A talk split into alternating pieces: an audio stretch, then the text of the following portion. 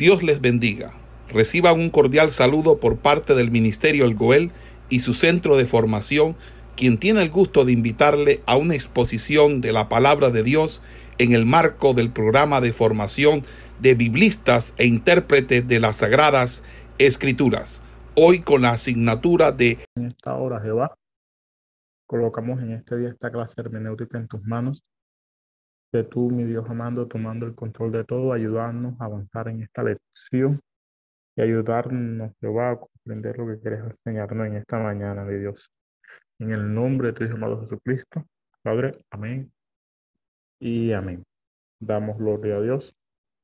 Eh, el día de hoy vamos a hacer un pequeño cambio sobre la temática que veníamos manejando.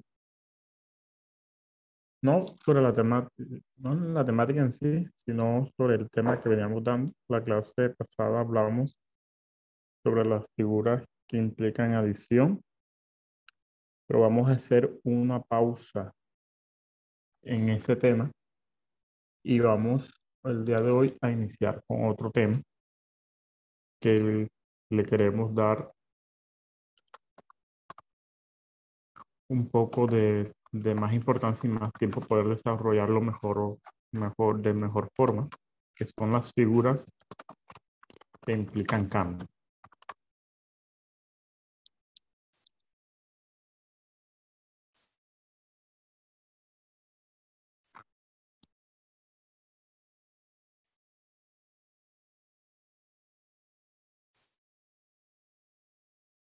¿Qué quieren decir las figuras que implican cambio?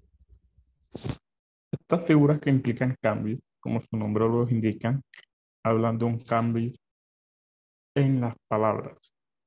Estas figuras eh, tiene, tienen tres subdivisiones. La primera subdivisión, la primera subdivisión que vamos a desarrollar va a ser aquellas figuras que afectan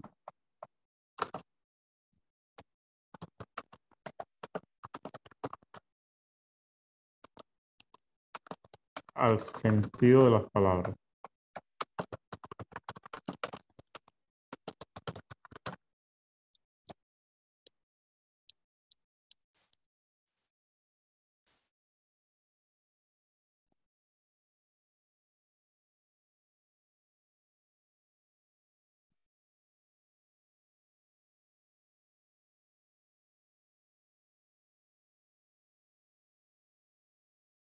También vamos a ver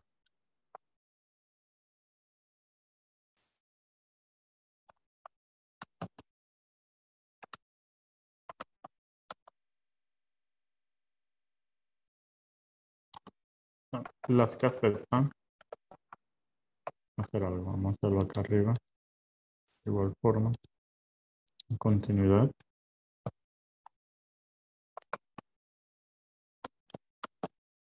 Las que afectan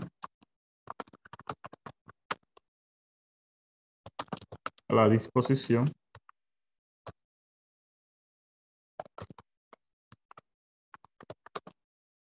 Y al orden.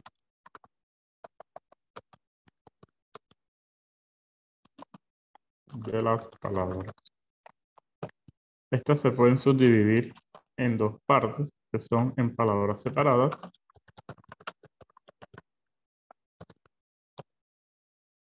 y en frases y cláusulas.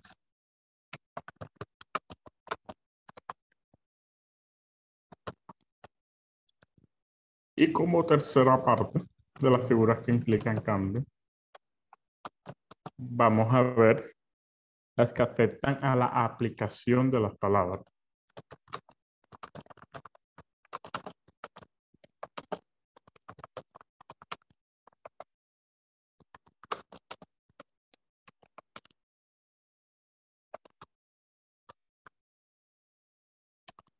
Pueden ser en cuanto al sentido,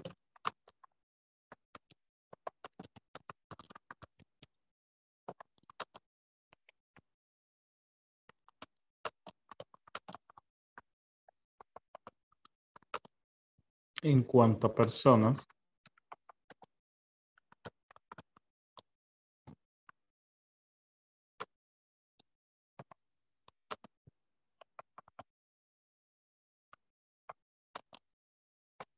en cuanto a temas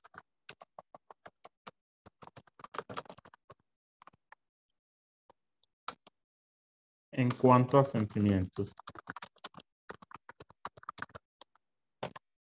Y como último, en cuanto a argumentación.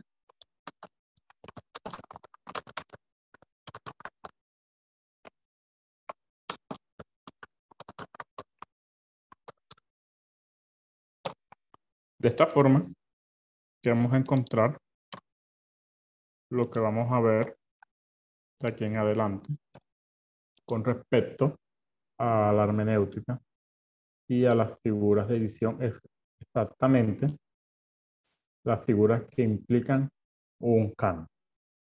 Es decir, que el día de hoy vamos a iniciar con las que afectan al sentido de las palabras.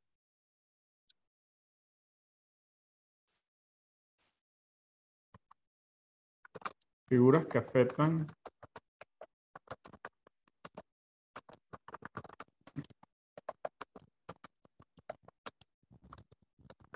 ¿Quién de ustedes cuando leen, cuando, cuando leen este título, de las figuras que afectan el sentido de las palabras, qué entienden sobre, sobre esto? ¿Quién creen ustedes que se está refiriendo? Que se está, ¿A qué creen ustedes que se está refiriendo?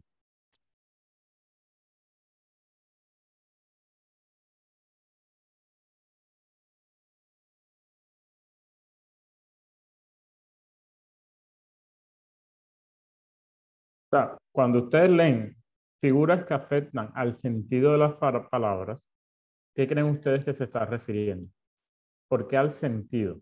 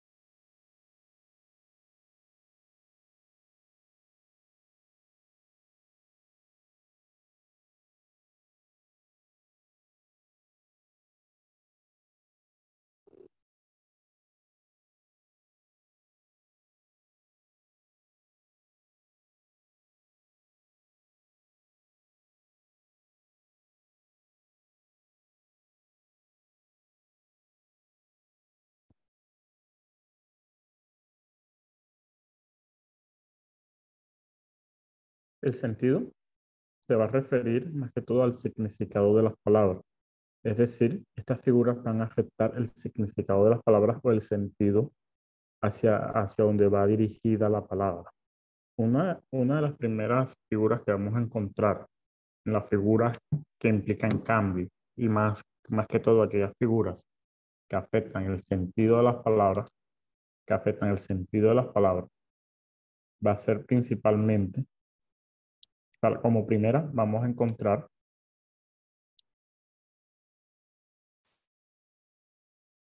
como primera vamos a encontrar la enáloga.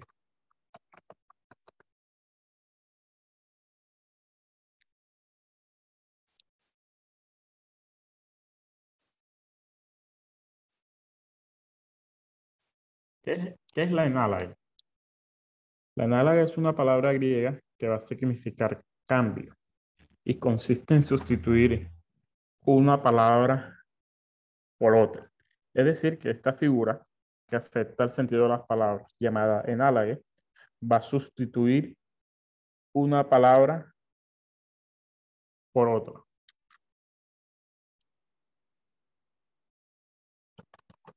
Es una palabra griega que significa cambio.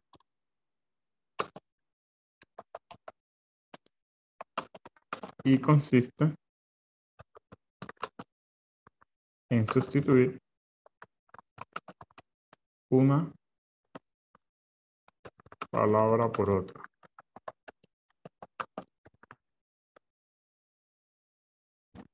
Es decir, que vamos a encontrar cómo se usan palabras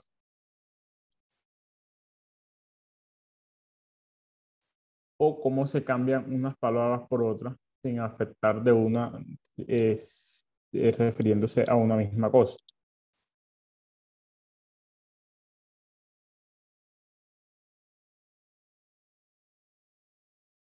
La enálogue tiene cuatro formas es decir, se subdivide en cuatro, en cuatro formas o se puede aplicar de cuatro formas distintas.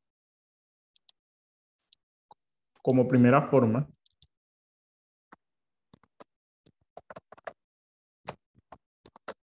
vamos a tener la antimedia, que se va a referir al cambio de una parte de la oración por otro. Como segunda parte, vamos a tener la heterosis.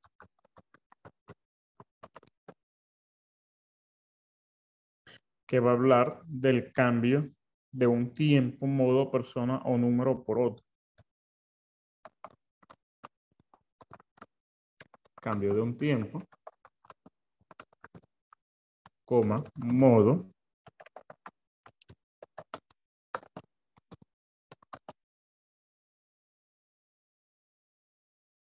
persona o número por otro. Miren que estamos hablando de cambio, porque estamos, estamos en las figuras que nos van a implicar cambio en las sagradas escrituras. También vamos a encontrar la anti, antipiosis.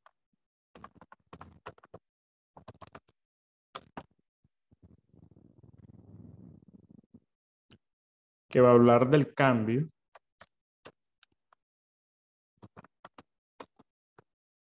de un caso de la declinación por otro. Y como, como, como, como, última, como última forma de la enálogue, vamos a encontrar la hipálague.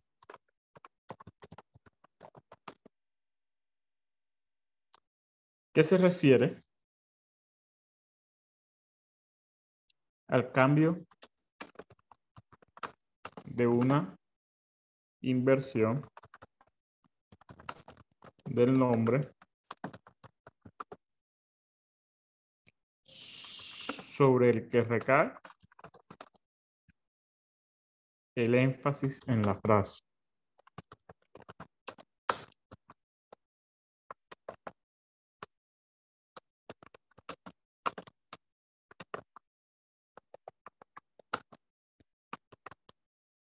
Estas son las cuatro formas que vamos a encontrar la análoga y que vamos a comenzar a desarrollar el día, el día de hoy. Si están conmigo, hermanos, si están escuchando, si están pendientes. Amén, Hermano,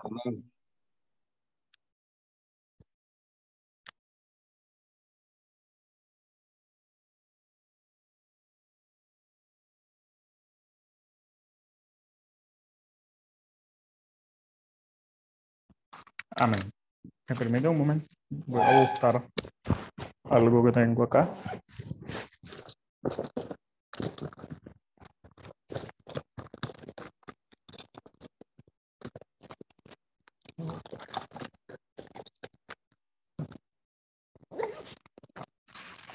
entonces vamos a entrar en lo que es la antimeria.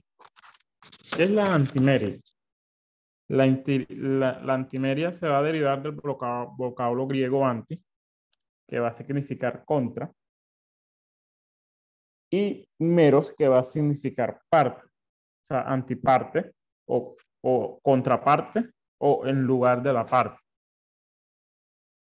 Y va a significar que se usa una parte de la oración por otra, como lo colocamos así, el cambio de una parte de la oración por otra. Es decir, podemos colocar, por ejemplo, un sustantivo por un verbo, un verbo por un, verbo por un sustantivo, etc. La antimeria va a tener, va a tener, va a tener su, perdón, su subdivisión. Y esta subdivisión se va a tratar, se va a tratar principalmente de, por ejemplo, cuando se hable de la antimeria del verbo, antimeria del adverbio, la antimeria del adjetivo, la antimeria del sustantivo. ¿A qué me refiero por eso?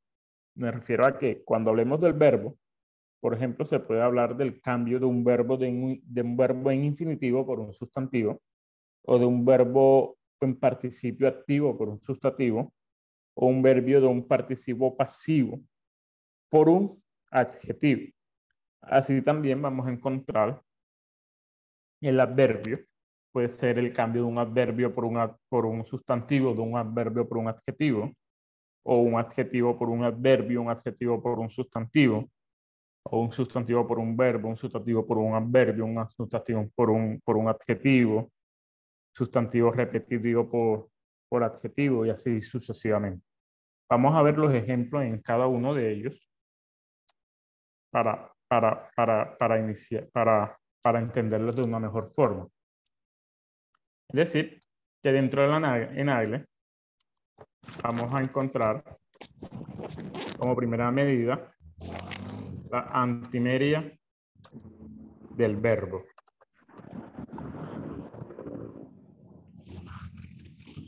Aquí, vamos a colocarle otro color.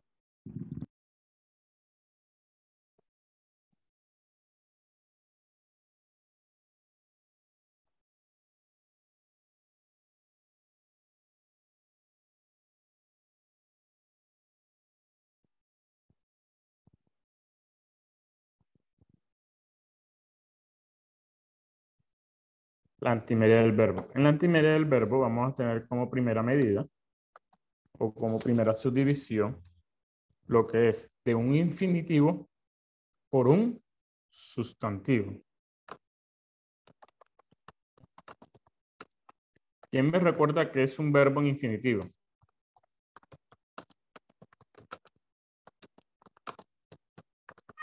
Cuando su terminación es ar, er, id. Correcto y que es un sustantivo.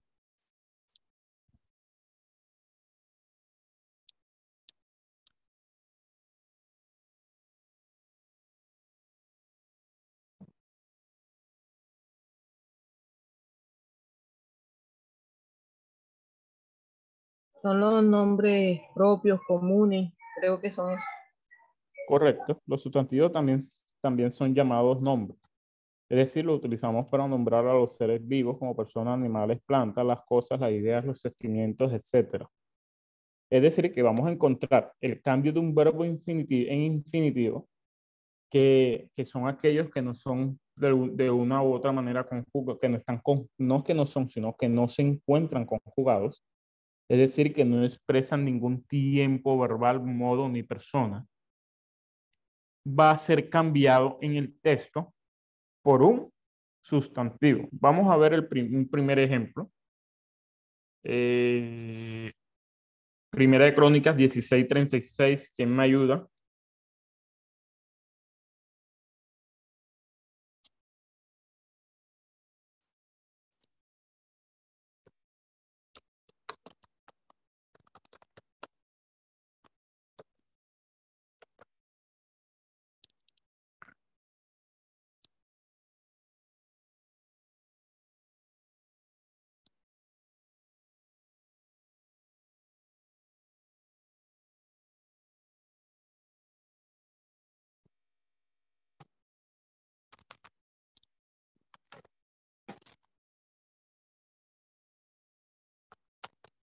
Primera de Crónicas 16:36. Dice, bendito sea Jehová, Dios de Israel, de eternidad a eternidad. Y dijo todo el pueblo, amén, y alabó a Jehová. Amén, y alabó a Jehová.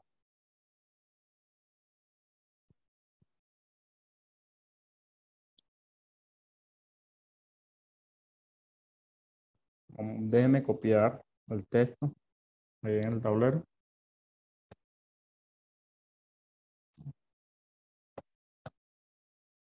Bendito sea Jehová Dios de Israel, ¿correcto? De eternidad a eternidad. Y dijo todo el pueblo, amén, y alabó a Jehová. Es decir, ¿qué verbo aquí está, está el cambio del infinitivo?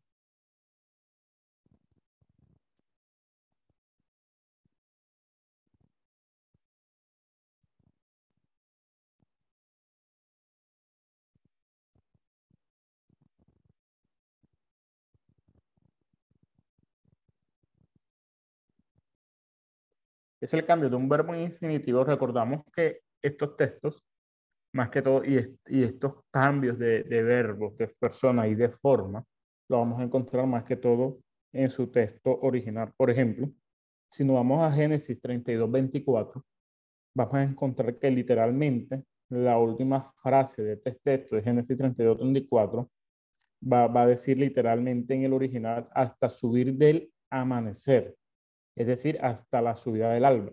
Pero si nosotros buscamos nuestro, nuestro texto, ya, ya, este, ya, ya, ya, esta figura está correctamente suplida y reemplazada en el texto.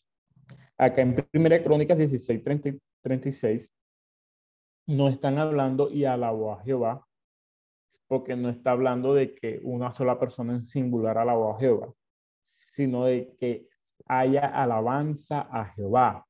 Entonces, y haya alabanza a Jehová. Entonces se está refiriendo no solamente al, al, al hecho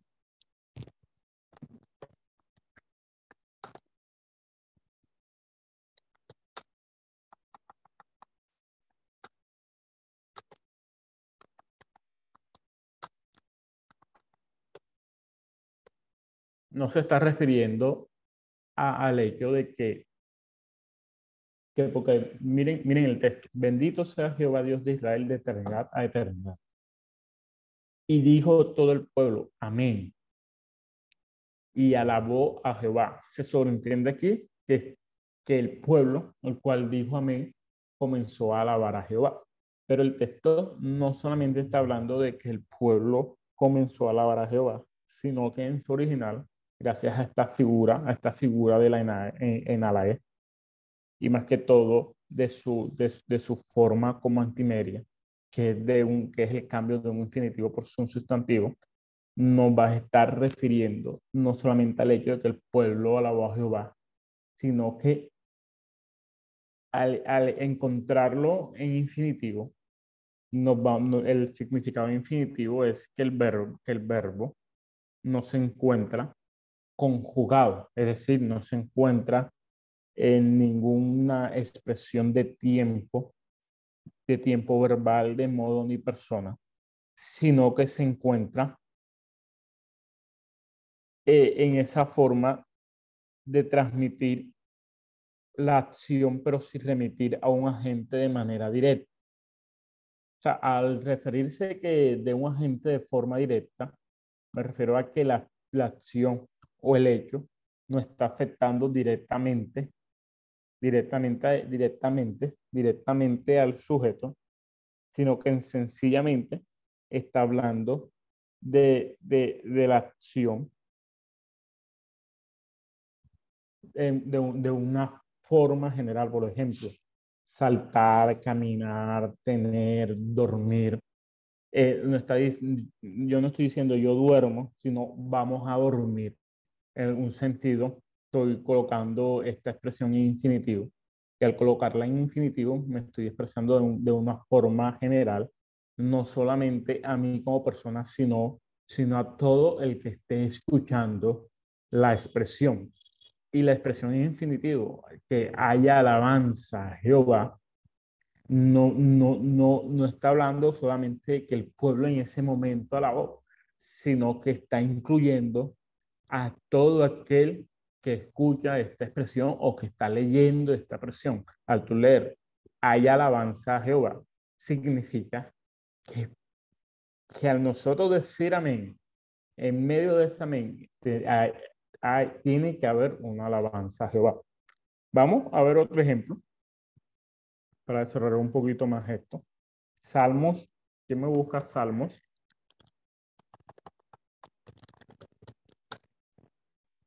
¿101.3? ¿Quién me lo puede ir leyendo mientras yo lo voy buscando acá?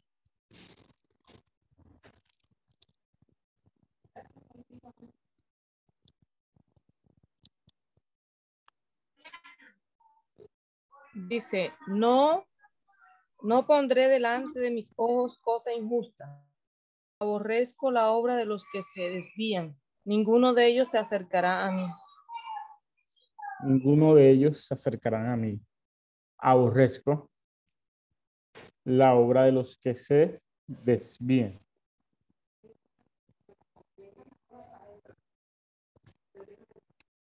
Es decir, que aborrece a quienes. A quienes Dios está, Dios está aborreciendo en el texto. ¿Quiénes son los que se desvían?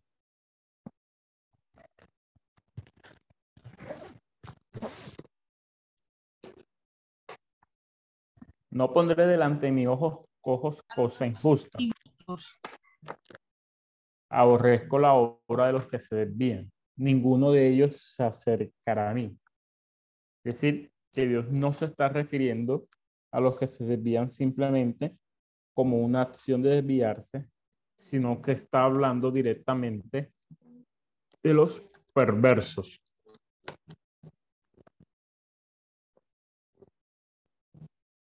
Pero como vengo diciendo, por ejemplo, ¿quién me puede leer eh,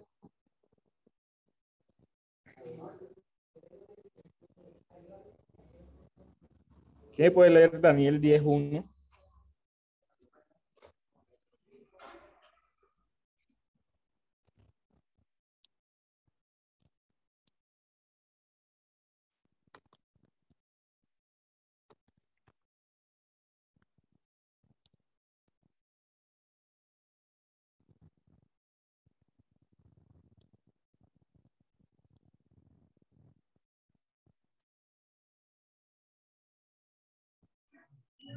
Dice 10.1. 10.1. En el año tercero de, de Ciro, rey de Persia, fue revelada palabra a Daniel, llamado Belsasar, y la palabra era verdadera y el conflicto grande, pero él comprendió la palabra y tuvo inteligencia en la visión. Y tuvo inteligencia en la visión. Miren, miren lo que va, lo que va a decir el original. Le voy a compartir acá la, la Biblia interlineal.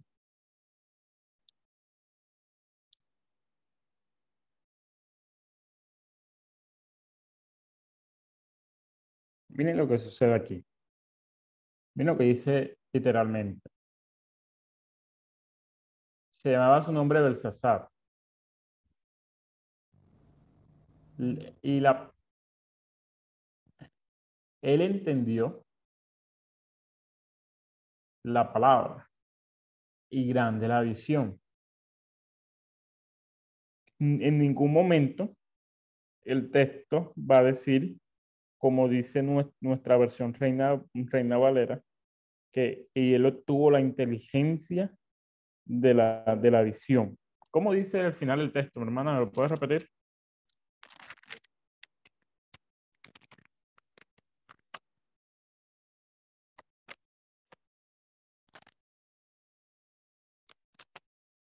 El final del versículo dice, y el conflicto grande, pero él comprendió la palabra y tuvo inteligencia en la visión. Y tuvo inteligencia en la, en la visión. Miren que en el original en ningún momento se, va, va, a estar refiriendo que tuvo inteligencia en la, en la, en la, en la, en la visión. Pero aquí el Reina Valera está supliendo correctamente la traducción ya que gracias a esta figura se sobreentiende o se entiende que al hablar que entendió la palabra y que fue grande la visión, significa que no solamente entendió la palabra, sino que también obtuvo la inteligencia para entender la visión. Entonces, estas figuras van a ser muy importantes porque nos van a ayudar a, nos van a, ayudar a comprender lo que, lo que vamos a estar desarrollando. Como segunda medida, vamos a tener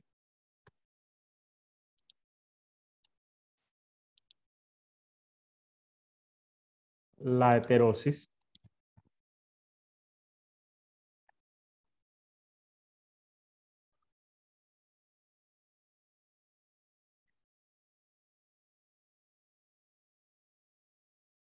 Pero vamos a seguir, perdón, aún no vamos, vamos a seguir la segunda parte.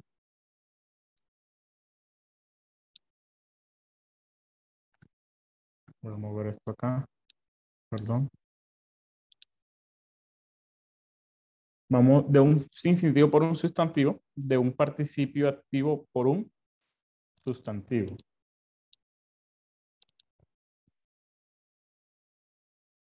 Vamos a hacer algo no tengo este problema.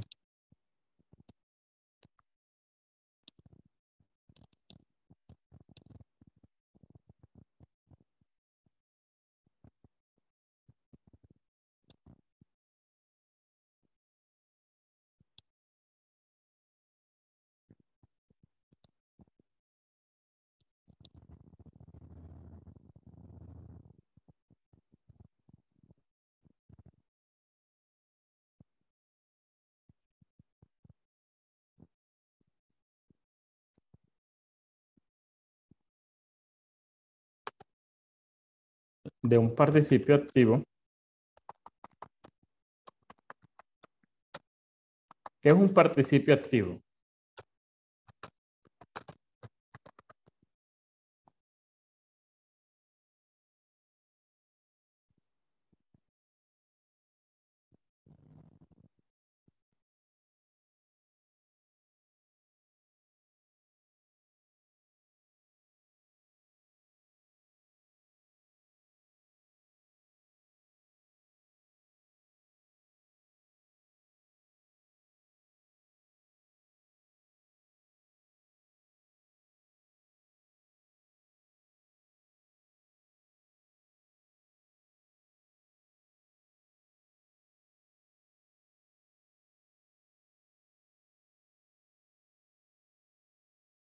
¿Qué es un participio activo? ¿Qué me puede decir que es un participio activo?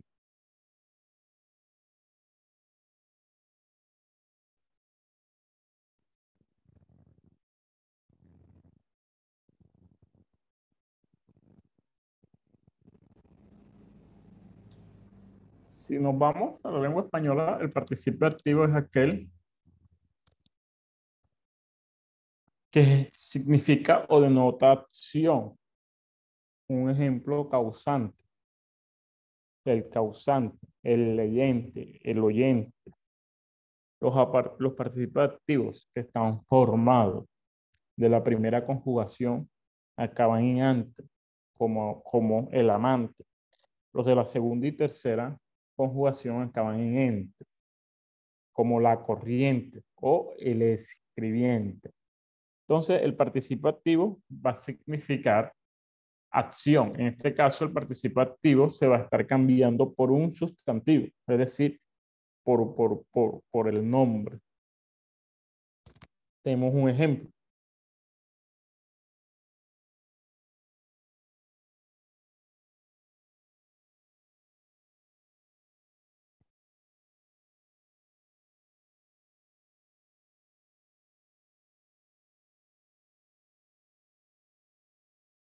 Hot 13, 13.4. ¿Quién me busca Hot 13.4?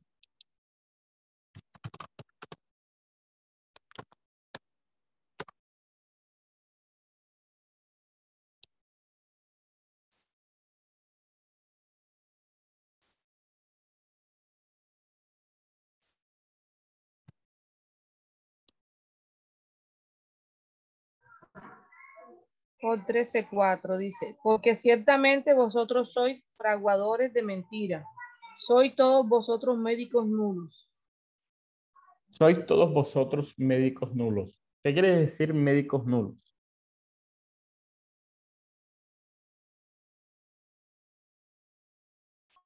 Anulados, ¿no? Eh,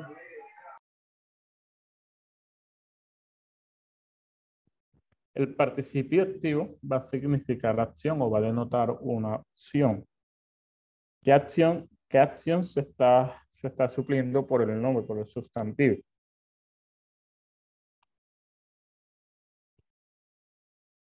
En este caso, la idea. La idea nulo, ¿qué es, qué es algo nulo?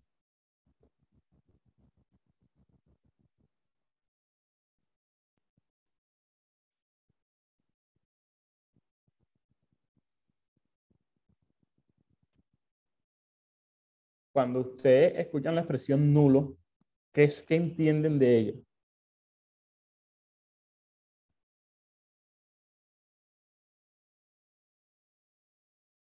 El sustantivo va a nombrar los seres vivos, las cosas, los, las ideas y los sentimientos. Al yo decir médicos nulos, estoy nombrando una idea. Que no tiene, que no tiene fuerza, que no. Que no tiene validez. Es decir, que son médicos que, no, que, nos, que de una forma nos sirven para curar.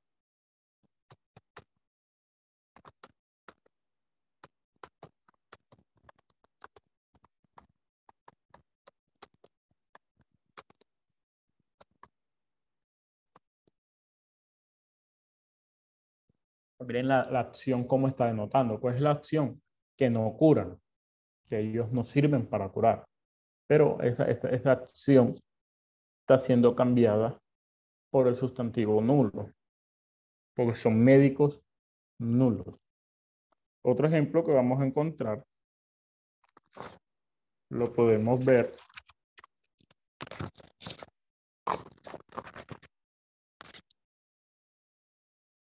en Proverbios 14:20.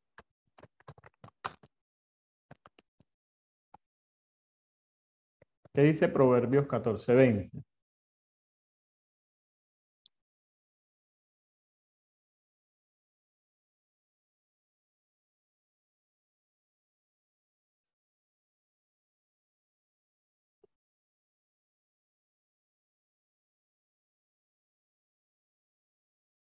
Dice, el pobre es odioso aún a su amigo, pero muchos son los que aman al rico. El pobre es odioso aún a su amigo, pero muchos son los que aman al rico. El participio activo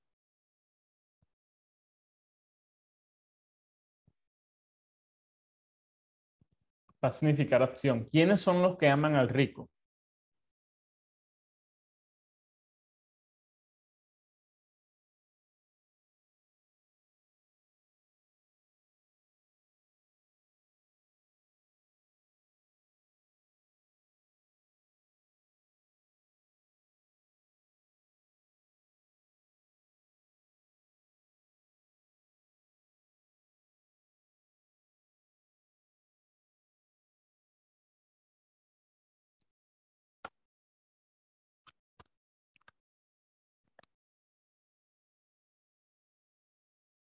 El pobre es odioso, pero aún es amigo. Pero muchos son los que aman al rico. Pero muchos son los amigos que aman al rico.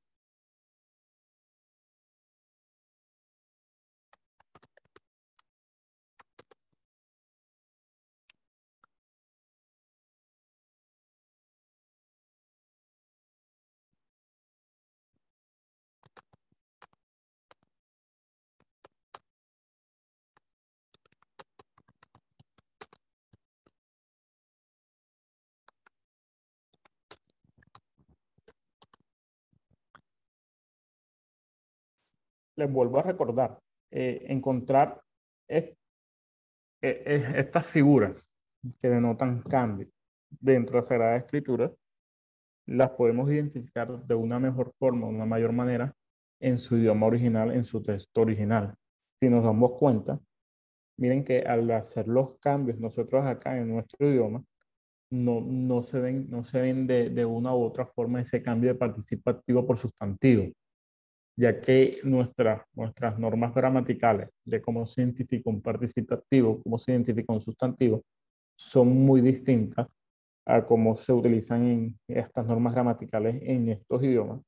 Y al hacer la traducción, a, hacer, a a un idioma totalmente distinto, esta, estas formas y estas conjunciones, conjunciones de una u otra manera, eh, no es que se pierdan, sino que en, la mayoría de los casos no son identificables eh, de una forma más correcta. Por eso para, para encontrar o hallar de una u otra manera la significación o, o el sentido más acorde al texto, lo más correcto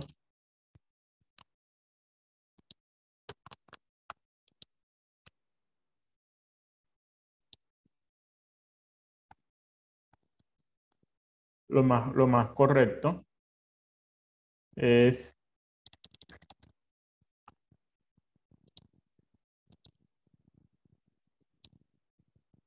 encontrarlo o buscarlos en su idioma original.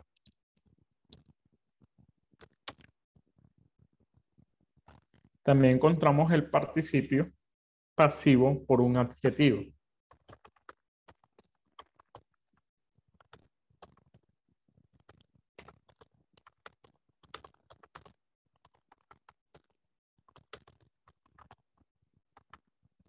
Yo sé que esto puede ser un poco tedioso en el estudio bíblico, pero esto es algo muy importante si queremos, si queremos profundizar mucho más en el, en el texto como tal. ¿Qué es el participio activo? Perdón, ¿qué es el participio pasivo? El participio pasivo, de alguna forma,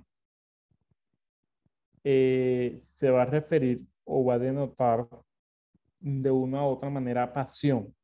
Si el activo va a, va a denotar eh, la acción, el pasivo va a denotar la, la pasión. Es decir, que como el amado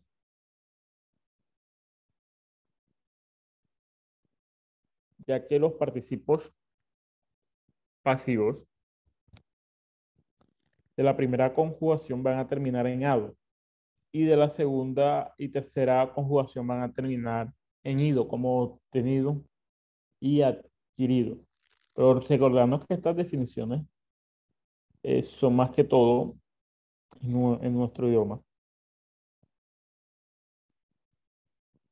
Ya que en el hebreo y en griego sus terminaciones van a tener más que todos una significancia completamente distinta. Pero vamos, vamos, vamos a ver los ejemplos. Pero el adjetivo eh, es un complemento al sustantivo y nos suministra más información acerca de él. Por ejemplo, el sol radiante. Radiante va a ser un adjetivo, ya que nos está, nos está suministrando más información del, del sustantivo del nombre, en este caso, el sol. El adjetivo no es como una cualidad. Correcto. También se puede decir una, como una cualidad, ya que radiante se convierte en una cualidad del sujeto en este sentido. Decirte que, en pocas palabras, esa cualidad no va a estar regalando una información mucho más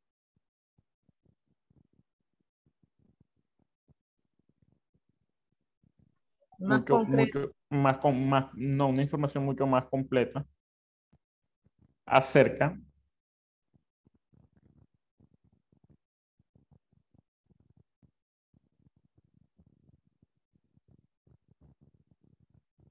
más completa. En este caso, vamos a leer Salmos 12.6.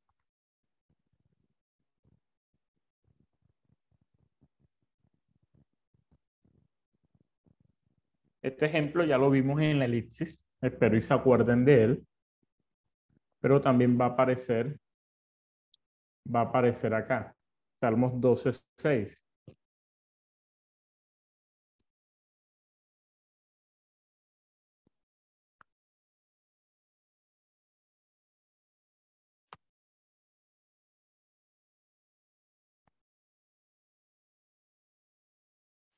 Las palabras de Jehová son palabras limpias, como plata refinada en oro de tierra, en horno de tierra,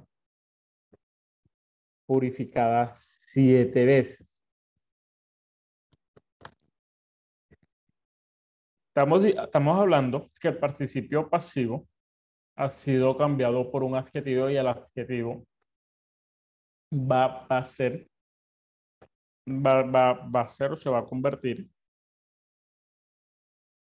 en, en, un tipo de palabra que va a complementar al sustantivo o que nos va a regalar más información del sustantivo. En este caso, las palabras de Jehová son palabras limpias, como plata refinada en horno de tierra, purificada siete veces. Si subdividimos estas tres partes, vamos a encontrar que el adjetivo lo vamos a encontrar en la segunda frase, ya que refinada nos va a estar dando una información mucho más completa de la plata, eh, como plata refinada en horno de tierra. Entonces nos está regalando una información mucho más, mucho más completa, o no, como dijo el hermano, no está, no está diciendo la cualidad de la plata. ¿Cuál es la cualidad de la plata? Que está refinada. Es decir, por elipsis podemos encontrar que se está hablando de plata pura, ya que al refinar algo significa que se está volviendo puro. Esto también lo podemos encontrar en elipsis y acá lo podemos encontrar en, en las figuras que implican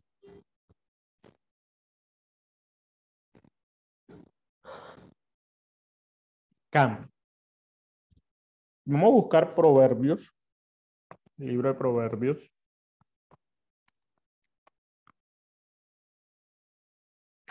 El capítulo 21.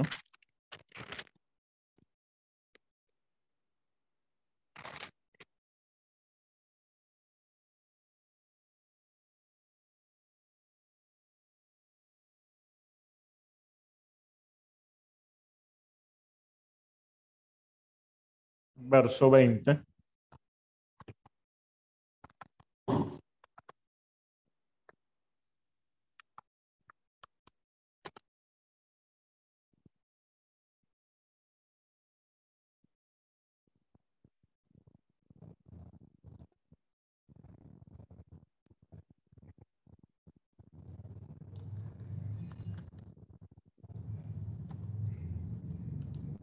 El texto dice, tesoro precioso y aceite en la casa del sabio, mas el hombre insensato lo disipa. Si nos vamos a, al original, va a decir tesoro apreciado.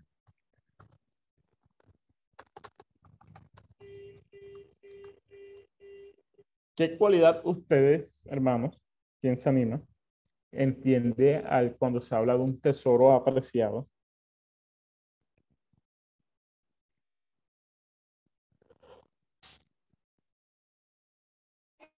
Que tiene, que tiene valor. Que tiene valor. Que es precioso. Que es hermoso. Que es amado. Que tiene valor. Entonces, el participio pasivo ha sido cambiado aquí por un adjetivo en el texto, en el texto original, pero si nos damos cuenta, ya la, nuestra traducción va a decir tesoro precioso que, que, va a estar bien suplido ya que se está refiriendo a que un tesoro valioso, un tesoro al ser precioso, lógicamente es apreciado, al ser precioso, lógicamente tiene valor, al ser precioso, lógicamente es importante. De esta forma, vamos a ver las tres, las tres, las tres las tres formas de la antimería del verbo, que va a ser de un infinitivo por un sustantivo, de un participio activo por un sustantivo o de un participio pasivo por un adjetivo. Si seguimos, vamos, si seguimos la línea que estamos, que estamos viendo, vamos a encontrar que como segunda parte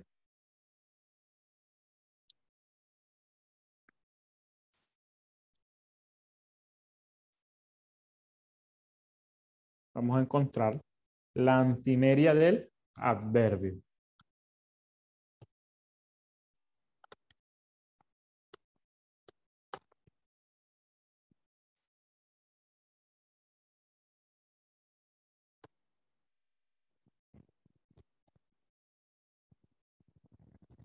Es decir, que va a ser como primera medida el adverbio por el sustantivo.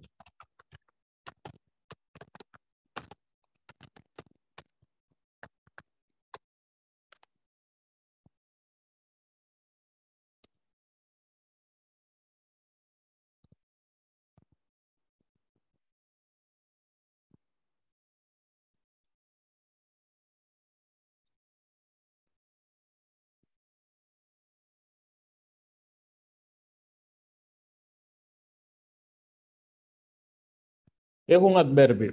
Ya sabemos que es un sustantivo. ¿Qué es un adverbio?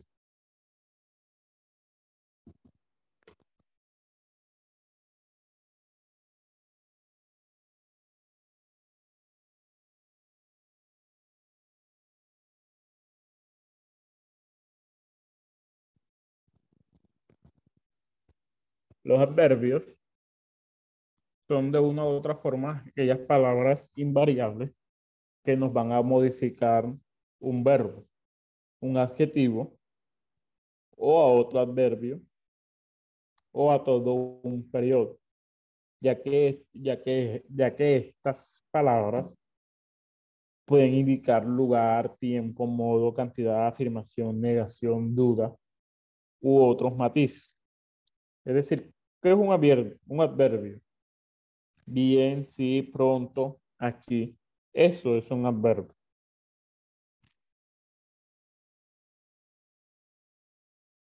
Por ejemplo, si hablamos de los adverbios del lugar, podemos decir que con adverbio del lugar son aquí, ahí, allí, cerca, lejos, arriba, abajo, dentro, fuera.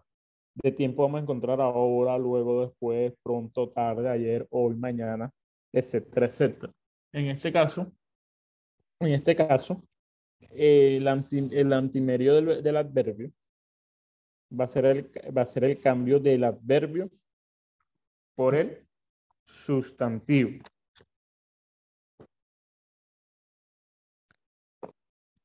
Como el libro del Levítico.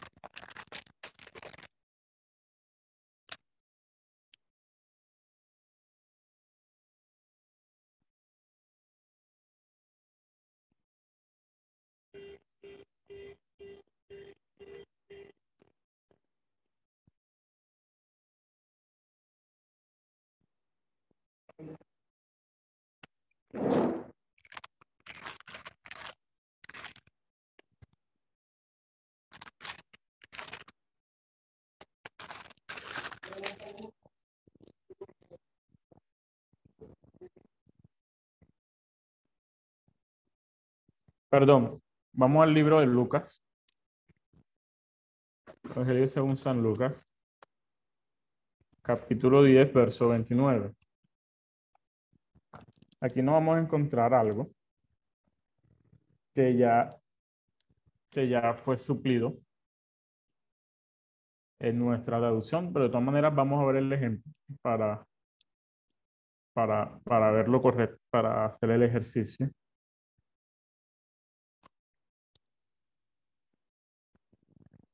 Esto va a decir, pero él queriendo justificarse a sí mismo, dijo a Jesús, ¿y quién es mi prójimo? En el, original, la pregunta ¿y quién es mi prójimo? no va a aparecer, no va a aparecer de esta forma, sino que va a aparecer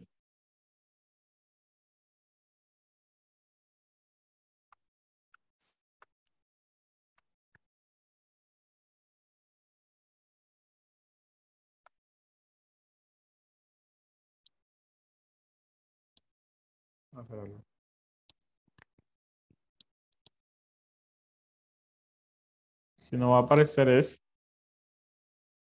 ¿y quién está cerca de mí?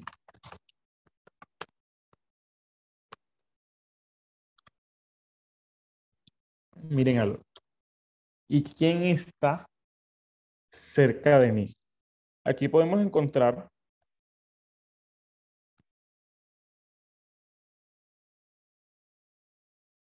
cómo el adverbio aparece en el texto, pero el sustantivo, que es el nombre, no aparece.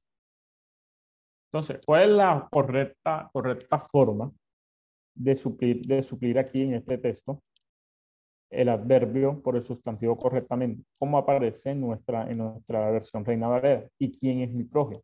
Porque el que está cerca de mí, que es un adverbio de lugar, mi, de mí, un adverbio de lugar, se está refiriendo a la persona más cerca, eh, no solamente físicamente, sino también sentimentalmente, emocionalmente, o, o, o, no, perdón, de mí es de lugar, es decir, que está, que está hablando de la persona más cerca físicamente. Sí, sí, sí cerca, más, más cerca físicamente es decir, mi prójimo, la persona que está sentada junto a mí o la que está en la mayor cercanía de mí. ¿Y quién es el prójimo? ¿Quién es el que está más cerca de cada uno de nosotros? Nuestro prójimo.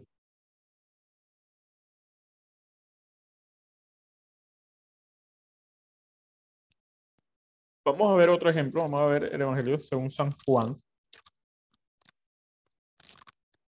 Capítulo 1.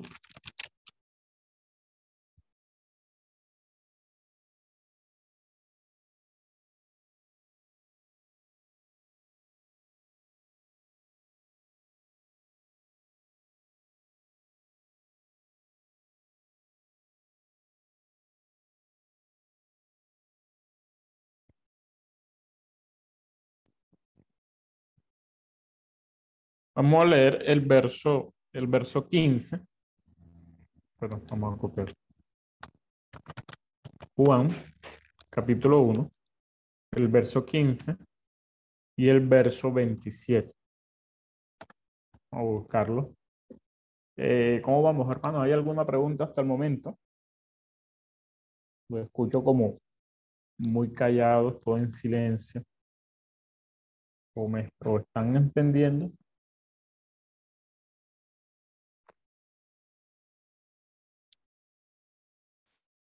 O no. ¿Están conmigo, hermanos?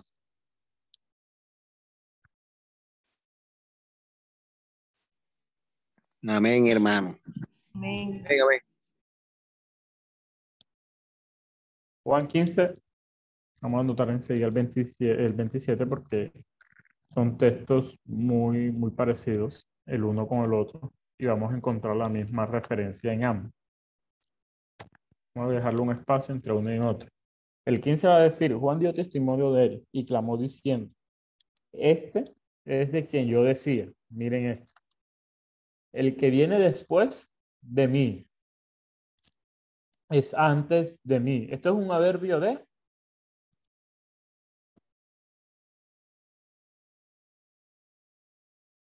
Lugar. de lugar, correcto. Porque era primero que yo. Un adverbio de posición. Este es el que viene después de mí, el que es antes de mí, el cual yo no soy digno de desatar la correa de tu saltado. Si estamos eh, analizando que el adverbio aquí está siendo cambiado por el sustantivo. Entonces, ¿cuál es el sustantivo que iría aquí?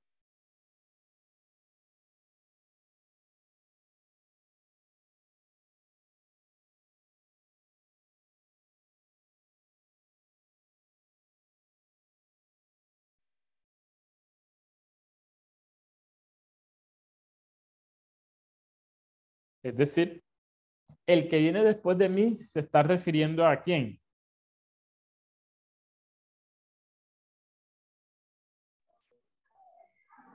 A Jesús. Sí, pero es decir que Jesús viene de, ¿viene qué? Después de, de Juan. Correcto, o sea, posterior a Juan o después de Juan. Pero este que viene posterior a mí, está diciendo el profeta, es antes de mí. ¿A qué se refiere con decir antes de mí? Sabemos con un adverbio de lugar, pero este adverbio de lugar se está refiriendo a algo totalmente distinto al lugar.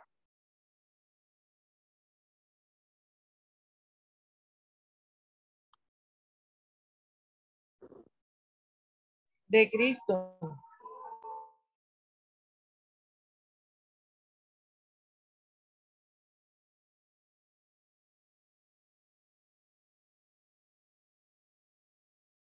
Correcto, o sea, está refiriendo a Cristo, a Cristo. Pero se está refiriendo también a que Cristo es que no, si él está llegando posterior a Juan, en, en, término, en término de lugar, porque Cristo vino después de Juan, pero es antes de mí, o sea, aunque él es posterior a mí, viene después de mí, llegó después de yo haber venido, él tiene que, tiene precedencia sobre mí. Es decir,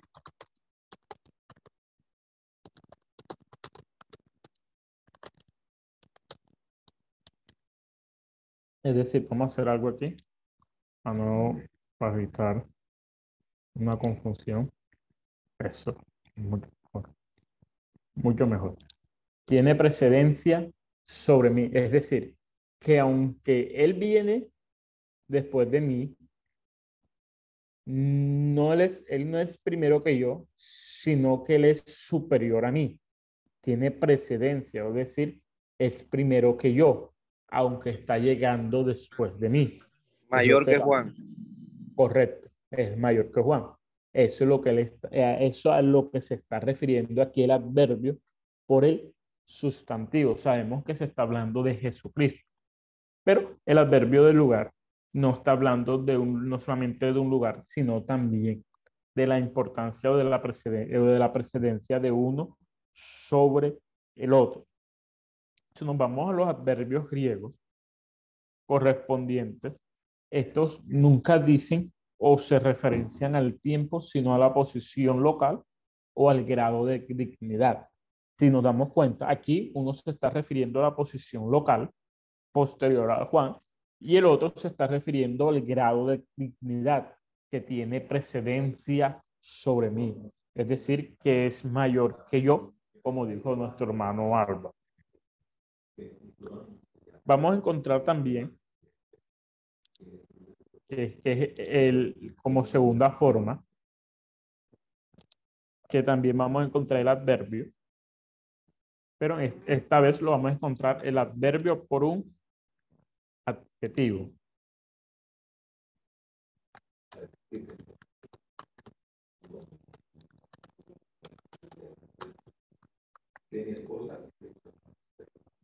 Por un adjetivo. Ya sabemos con un adverbio. ¿Quién me puede decir que es un adjetivo?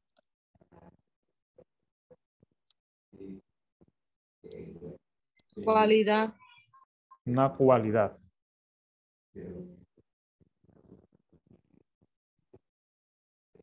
Así es.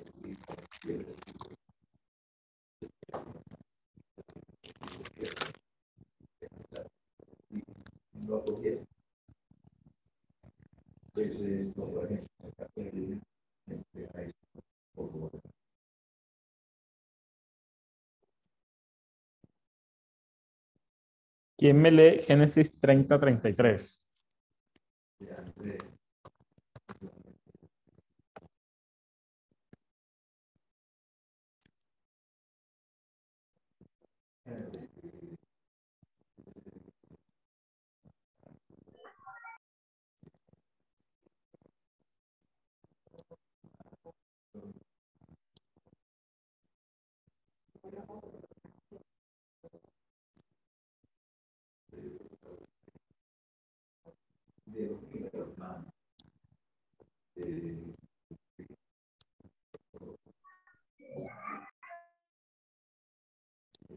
Miren lo que dice el texto.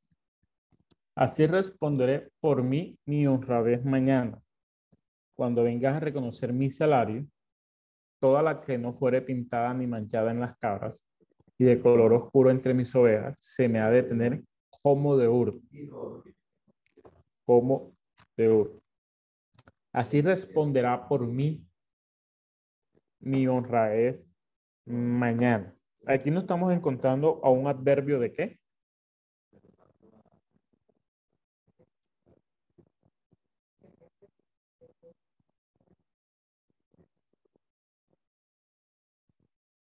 un adverbio de tiempo. Mañana se va a referir a un adverbio de tiempo.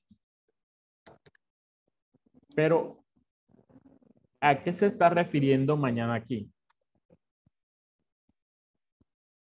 El adjetivo va a ser una cualidad o, no, o nos va a regalar una información mucho más completa sobre lo que se está diciendo, lo que se está refiriendo sobre el sustantivo. Entonces,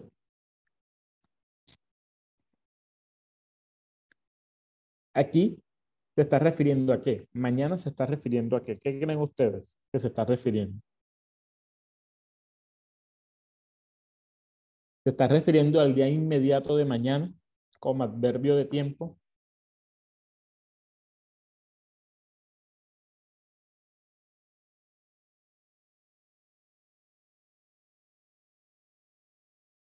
o está haciendo una referencia a un día futuro?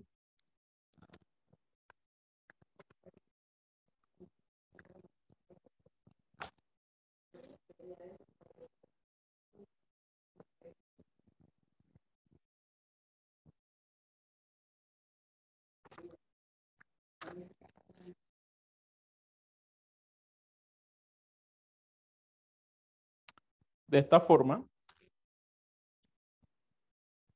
¿quién es el que está hablando aquí en el texto, mis hermanos? ¿Quién me puede ayudar? ¿Quién es el que está hablando en el texto?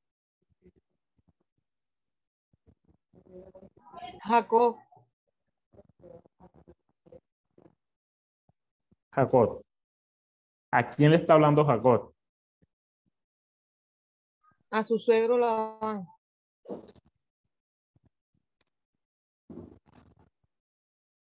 Está hablando de la situación con respecto al trabajo que él está re- realizando a su suegro. Entonces, así responderá por mí mi honradez mañana. No, no, no, no se refiere al día inmediato como un adverbio de tiempo, sino está siendo reemplazado, el adverbio está reemplazando un adjetivo que se está refiriendo más que todo a un día futuro. Es decir, mañana no significa que el día inmediato de mañana, sino cualquier día más adelante, cuando se reconozca mi salario. Esta es una de las formas que vamos a encontrar la, la antimeria del adverbio. Vamos a ver otro ejemplo.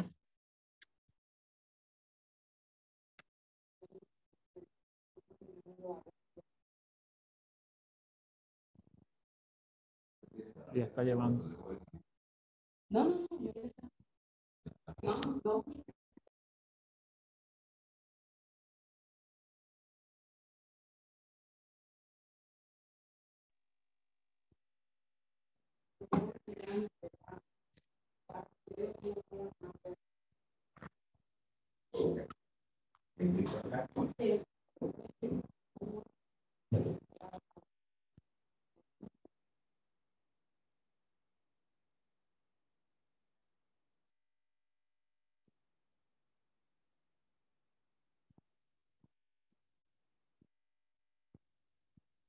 Vamos a leer el libro de Proverbios.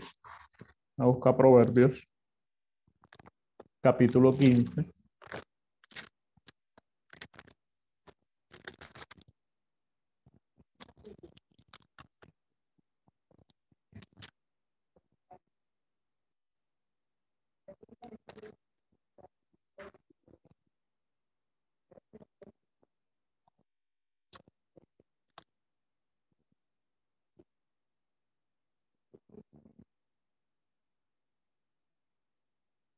Verso 24.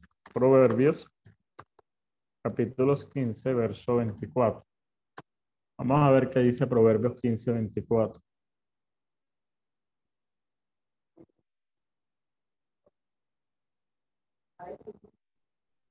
Dice, el camino de la vida es hacia arriba al entendido, para apartarse del Seol abajo. Bien, aquí tenemos dos adverbios. ¿Qué dos adverbios encontramos en este texto?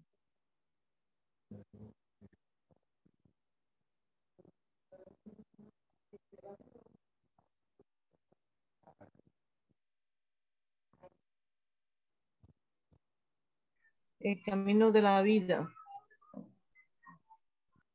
Los adverbios van a denotar qué? Lugares, arriba y abajo. Arriba y abajo, correcto.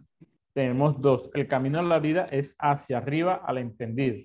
Es decir, cuando hablamos que es hacia arriba al entendido, se está refiriendo a qué?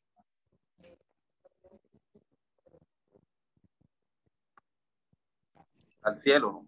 Hacia el cielo. Y cuando hablamos del cielo, estamos hablando de qué? Paraíso, la vida eterna.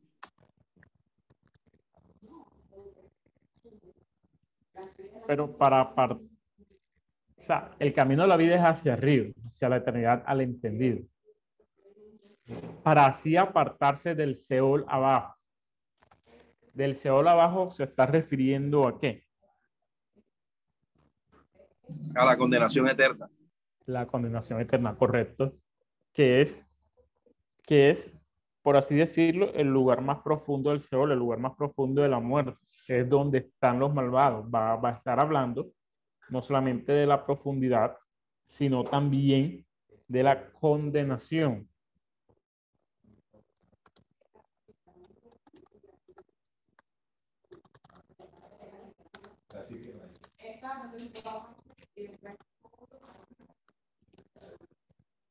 Si nos damos cuenta, a ver, hay textos que son más fáciles identificarlos y más fácil encontrarlos eh, cómo, cómo, cómo, cómo, cómo subdividirlo, cómo, cómo, cómo hallar estas, estas figuras que implican cambio. Pero eh, hay otros que sí ya nos tocaría ir dirigirnos hacia, hacia su texto en original. Pero aquí comprendemos y nos ayuda a comprender de, un, de una manera mucho más distinta a qué se está refiriendo el, el texto como tal. Como tercera, como, ter como tercera medida, como tercera forma, vamos a encontrar la antinería del adjetivo.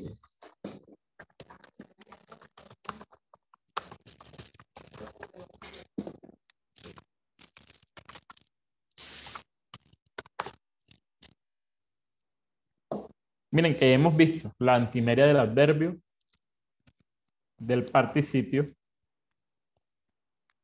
del verbo como tal, la antimeria del verbo, ya el verbo se puede ser un verbo infinitivo, un verbo en participativo o participio pasivo, la antimeria del adverbo, y ahora vamos a ver la antimeria del adjetivo. ¿Cuál es el adjetivo?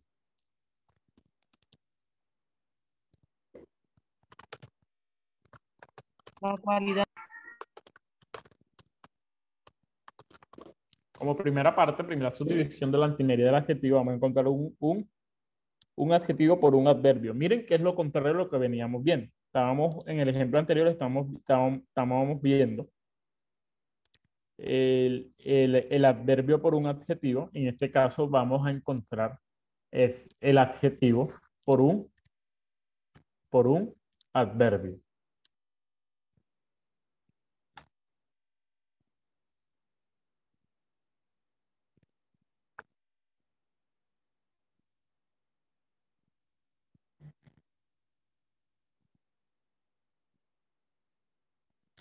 Hechos 16,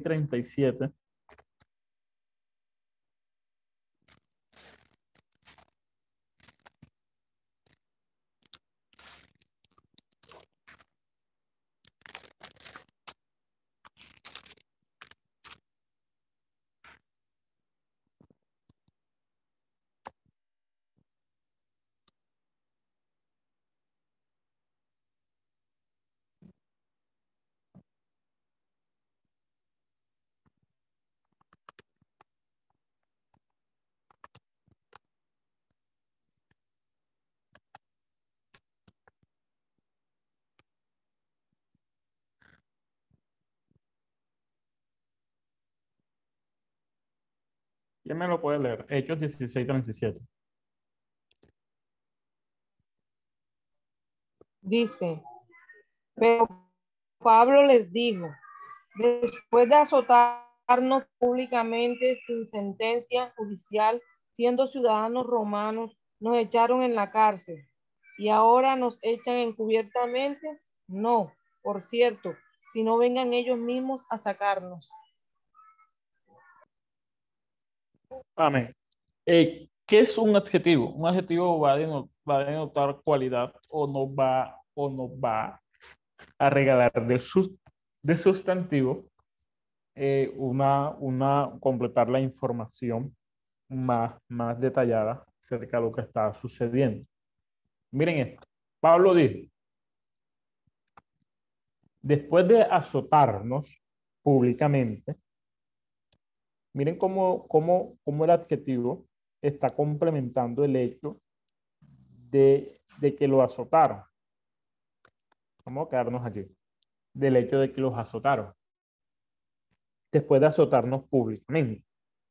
Si cambiamos este adjetivo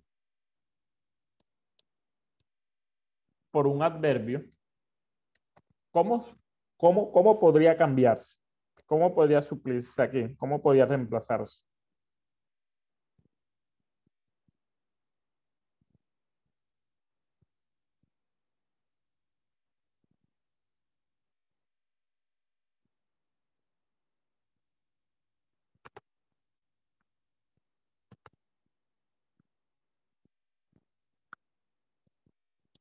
en público, después de azotarnos en público.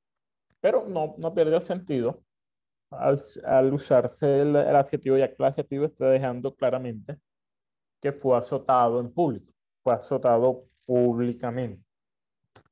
Si nos vamos a otro ejemplo, la primera de Corintios 12, 11.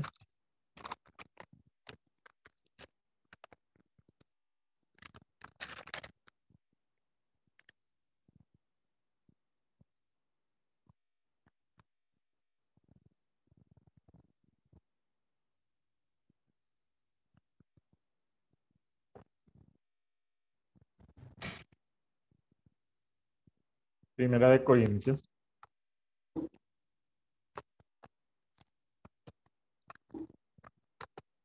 Doce, once.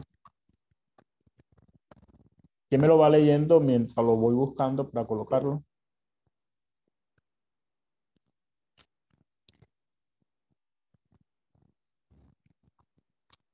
Ok. Pero todas estas cosas las hace uno y el mismo espíritu, repartiendo a cada uno en particular como él quiere. Aquí va a suceder algo. Eh, el texto, su original, va a decir repartiendo a cada uno particularmente como él quiere.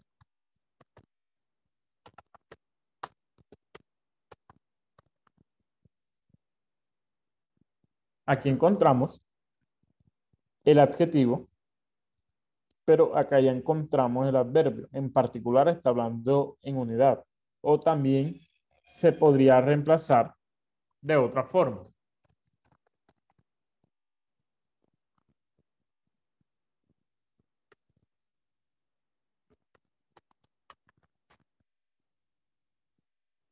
En forma personal.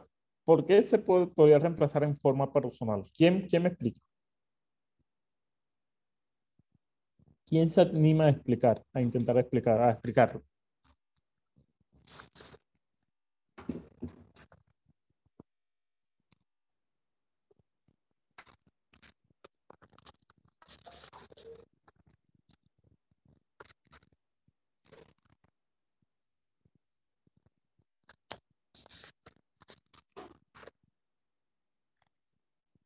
¿A qué se está refiriendo eh,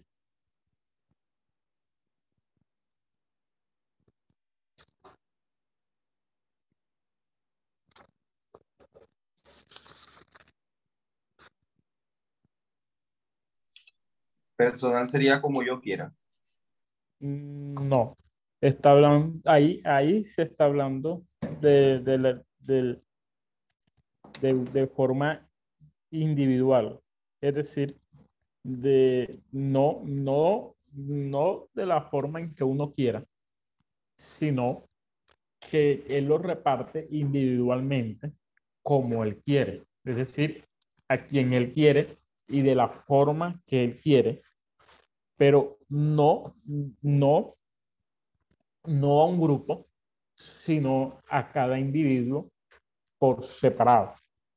Es decir, que el mismo espíritu reparte a cada uno forma personal de manera individual como el mismo, como este espíritu quiera repartirlo. Es a lo que se está refiriendo el, el apóstol en este, en este texto.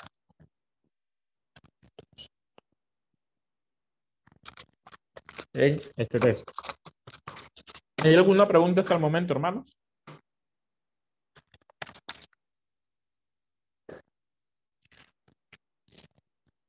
Lee WhatsApp.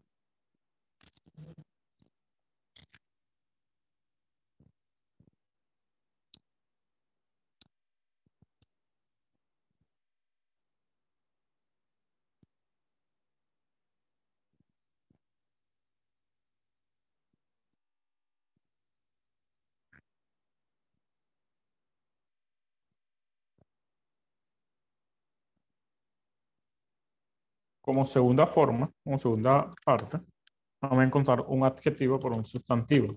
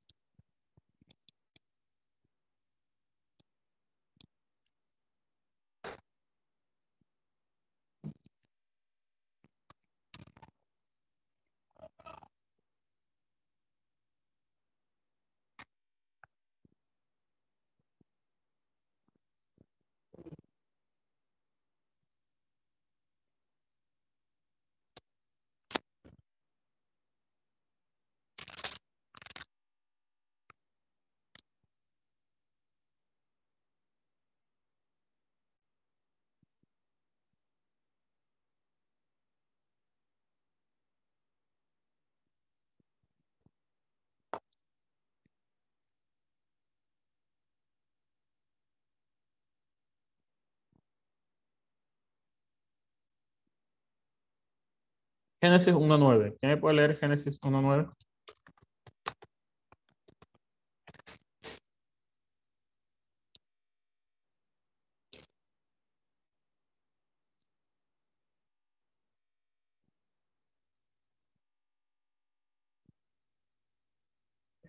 Génesis 1.9. Dice, dijo también Dios, júntese las aguas que están debajo de los cielos en un lugar y cúbrase lo seco y fue así. ¿Qué es un adjetivo?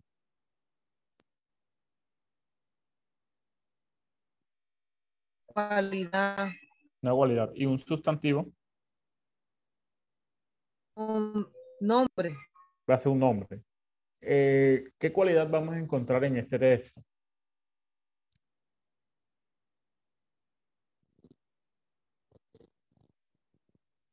Dijo también Dios. ¿Qué dijo Dios? Júntense las aguas que están debajo de los cielos en un lugar y descúbrase lo seco. ¿Qué se tiene que descubrir?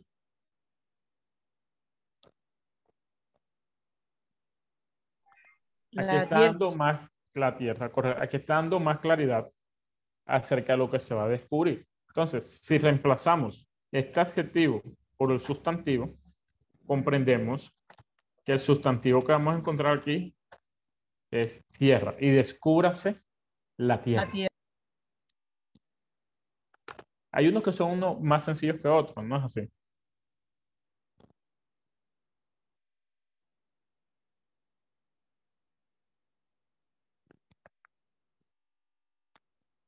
Vamos a otro, vamos a Romanos.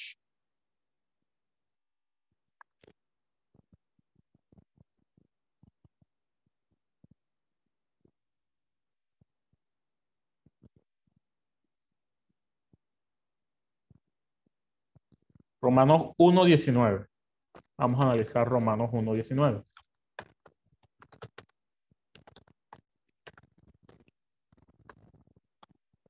Dice, porque lo que de Dios se conoce le es manifiesto, pues Dios se lo manifestó.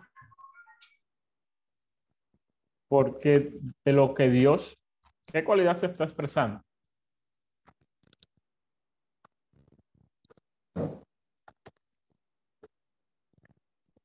¿Qué es manifiesto? ¿Qué es lo que está siendo manifestado? Lo que se conoce.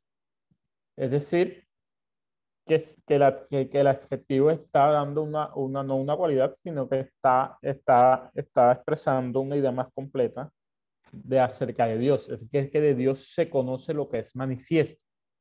Entonces, aquí se está refiriendo a qué, qué es lo que se está, que lo que es lo que es manifiesto. Lo que se conoce. Lo que se conoce y qué es lo que se puede conocer.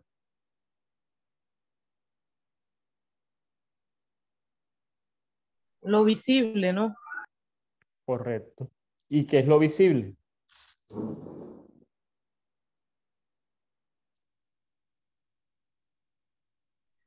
La creación, la tierra. Exactamente. Es decir, que aquí se está refiriendo a, a la creación, es decir, lo que todo ser humano puede conocer de una y otra forma por las obras de la creación, por las obras de la creación. Porque Dios lo manifestó, porque fue Dios quien lo creó.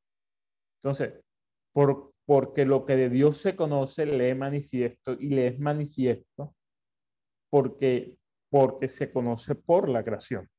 De todos, todo hombre puede conocer a Dios o, o tiene conocimiento de Dios por causa de las obras de la creación.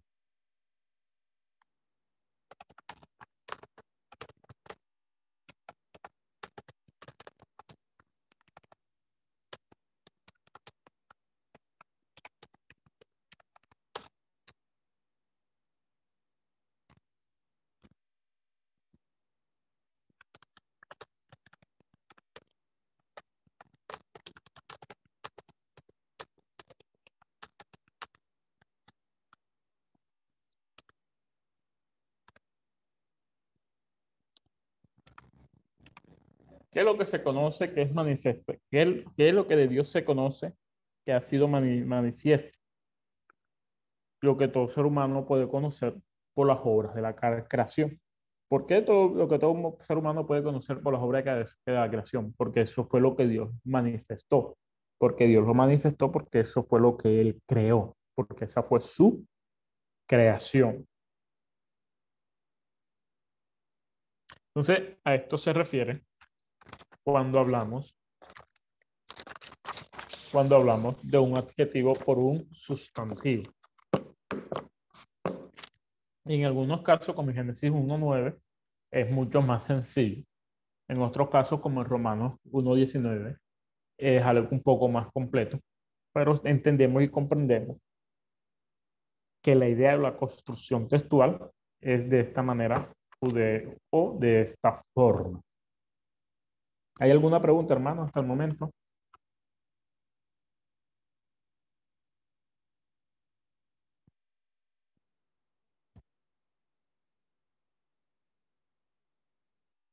Bueno, creo que hoy están entendiendo todo, ¿no? Porque no han hecho ni una sola pregunta.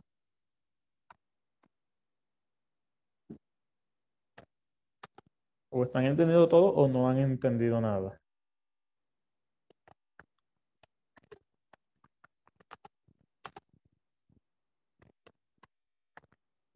Ahora vamos a ver la antimeria del sustantivo.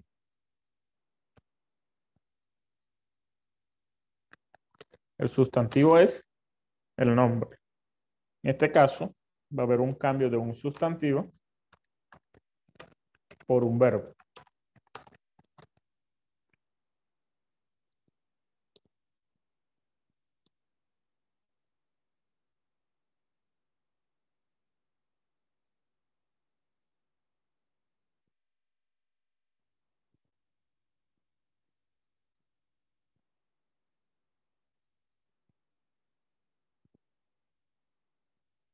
Libro de de jueces.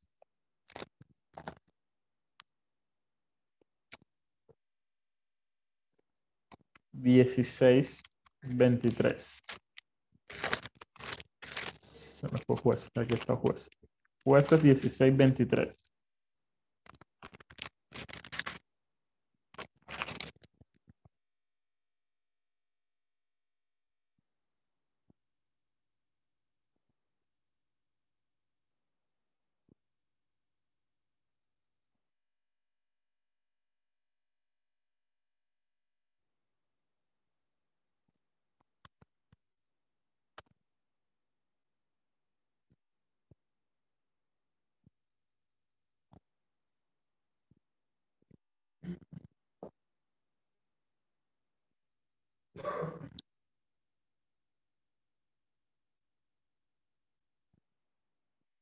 ¿Qué dice jueces 16:23?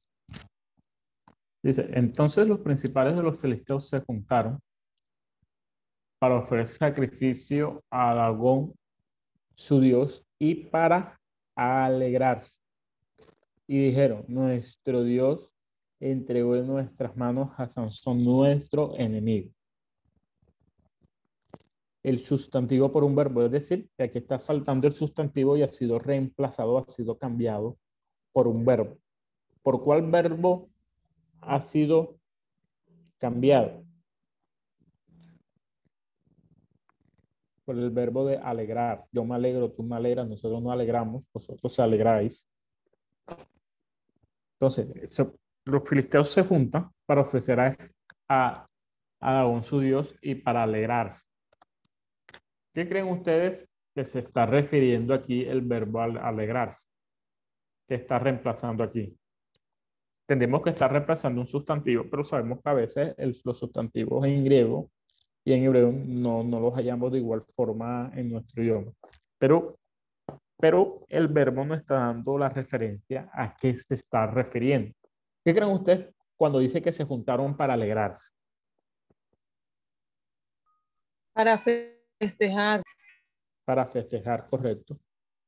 Para hacer un gran regocijo para hacer una gran fiesta, para festejar.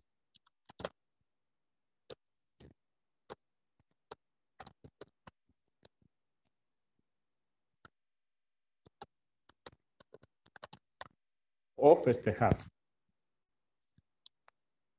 Miren que eh, aunque no coloquemos el sustantivo como tal, eh, el mismo verbo no está, no está dando, no está, no está demostrando eh, hacia, hacia, dónde, hacia dónde va la intención.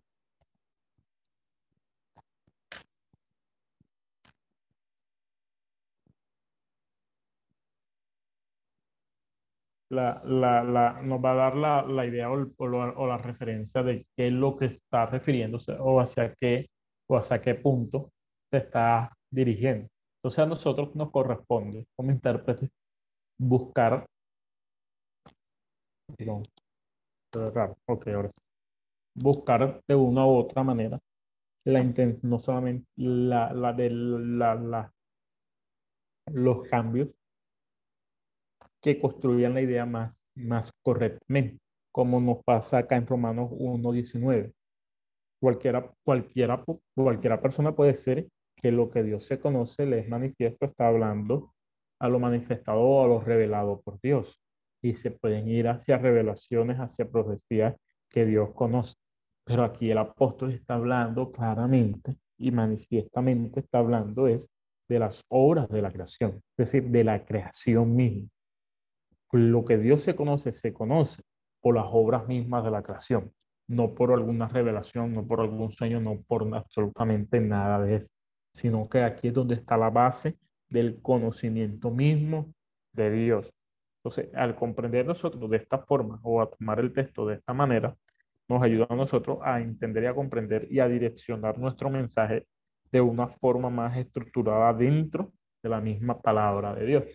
¿Por qué? Porque la palabra de Dios, aunque nos anima y, no, y nos llama a, a las revelaciones de Dios, a los sueños, a visión y a todo esto, lo que Dios en su infinita misericordia nos puede regalar, pero siempre la palabra nos va a colocar como primera medida el conocimiento que hemos podido conocer de Dios y de la forma en que Él lo ha manifestado. Y lo primero que Él hizo para manifestar su conocimiento para el hombre fue su creación.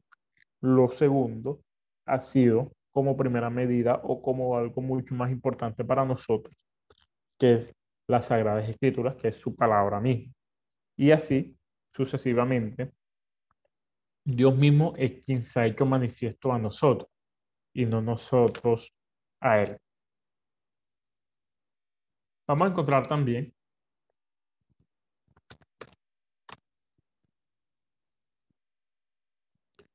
un sustantivo por un adverbio.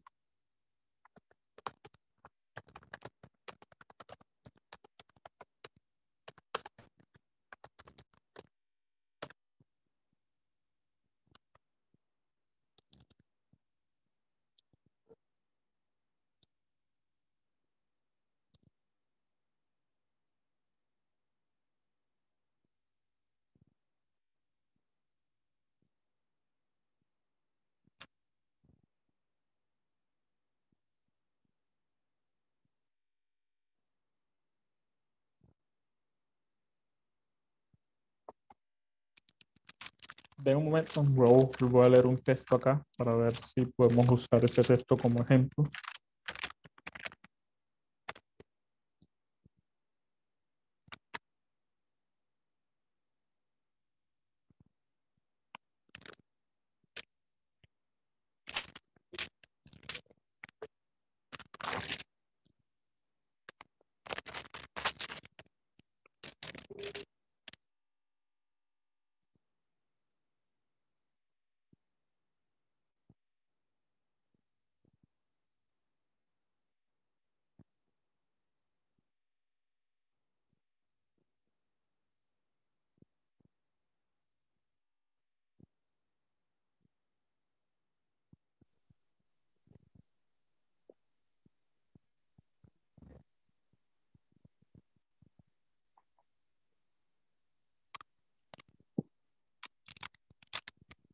¿Hay alguna pregunta mientras busco el texto?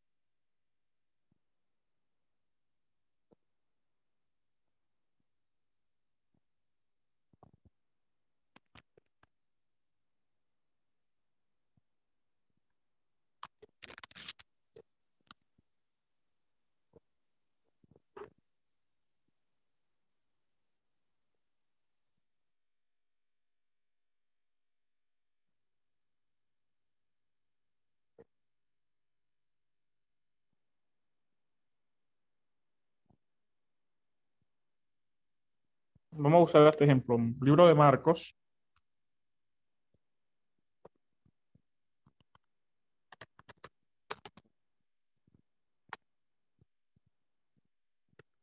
Marcos capítulo 8, verso 32. Vamos a usar este como ejemplo.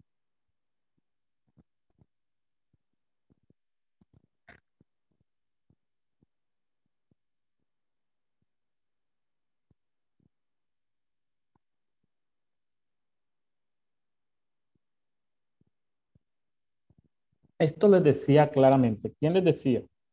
Jesucristo. Entonces Pedro le tomó aparte y comenzó a reconvenir. Aquí vamos a encontrar cambio de un sustantivo por un adverbio. Aquí no se encuentra muy claramente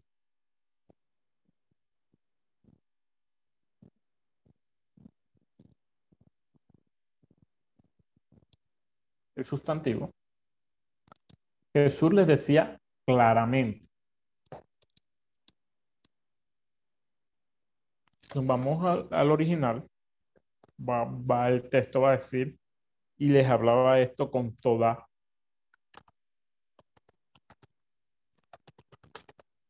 con toda franqueza.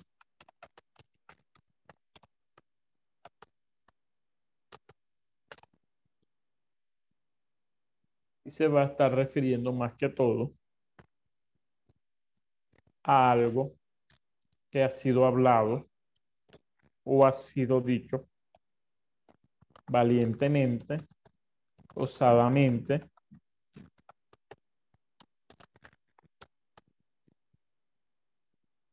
o públicamente. O sea, miren, miren, miren esto. El texto original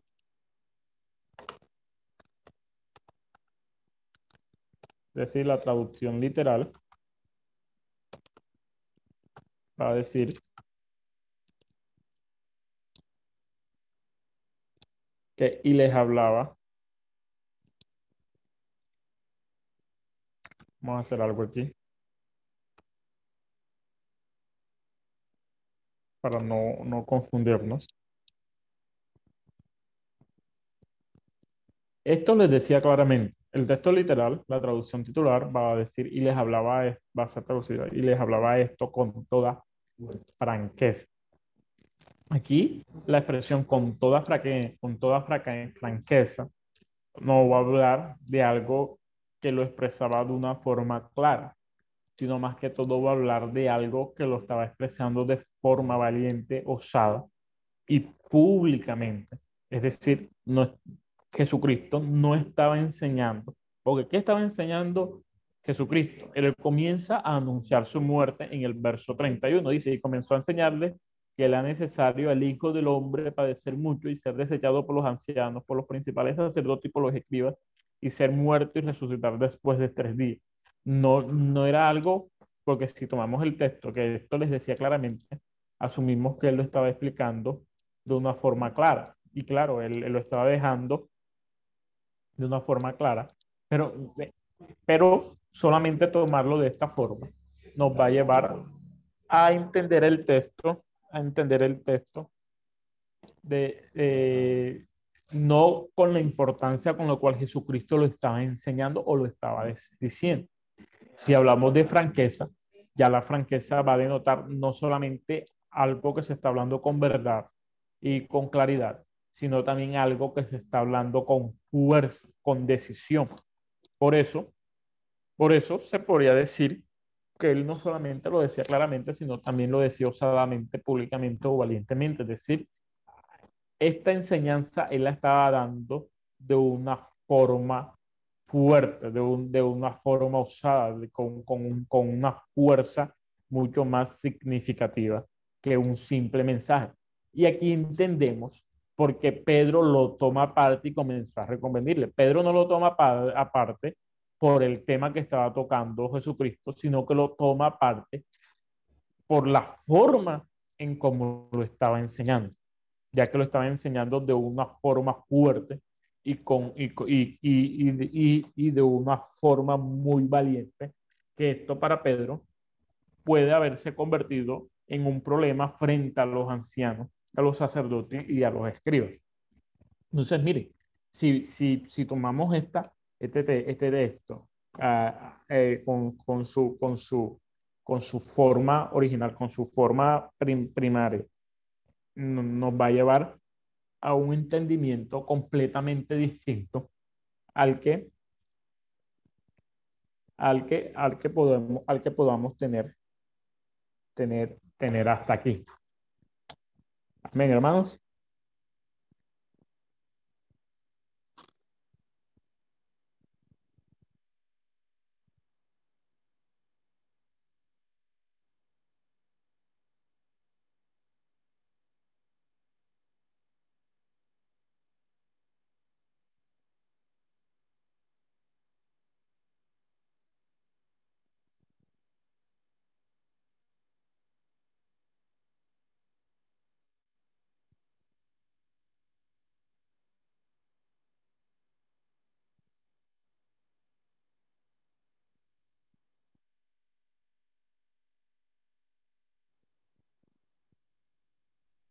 Amén.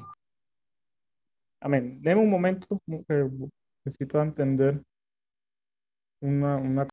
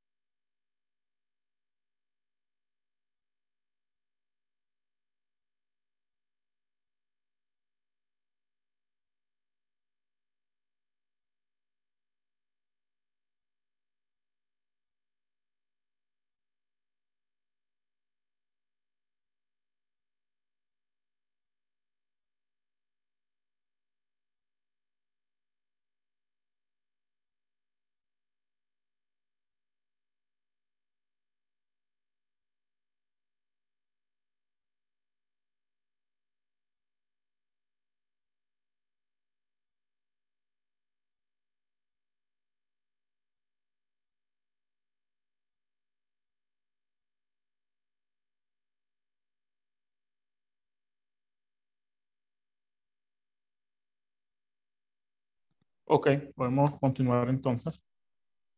También vamos a encontrar ahora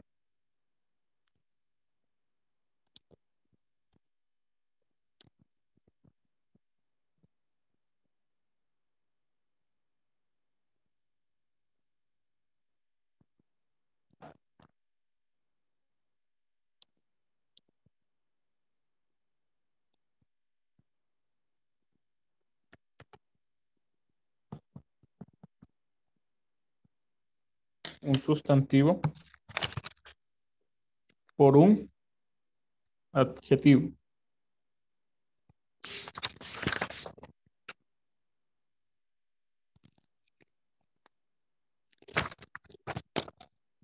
Hasta el momento todo ha quedado claro, hermanos, no hay ninguna pregunta.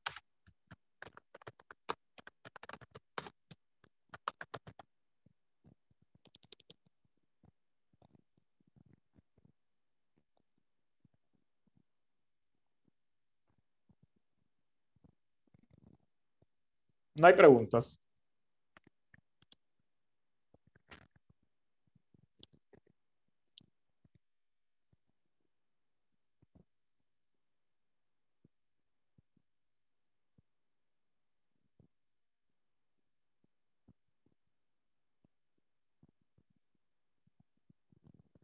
Por ejemplo, el sustantivo por un adjetivo se va a hablar que se usa un adjetivo por el, por el nombre, es decir, que se usa la cualidad por el, por el nombre.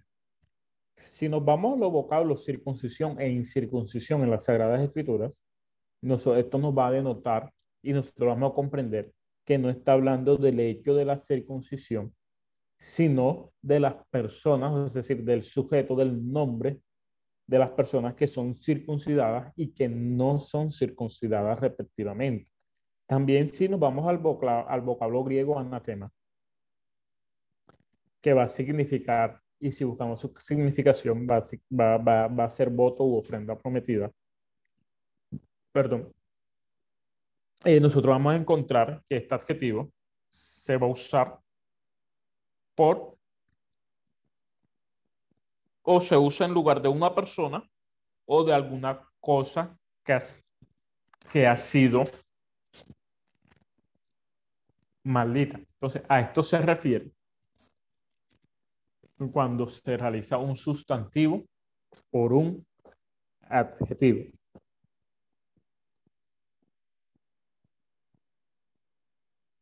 Vámonos a 1 Corintios.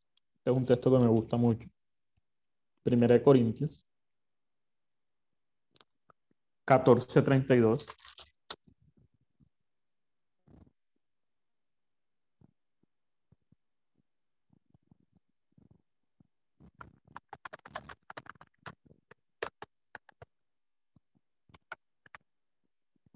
¿Quién me lo puede leer? 1 Corintios 14, 32.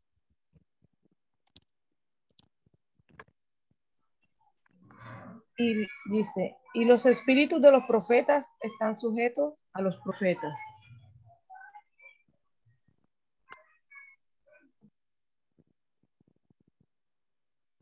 Y los espíritus de los profetas están sujetos a los profetas. Aquí hay un sustantivo, un nombre,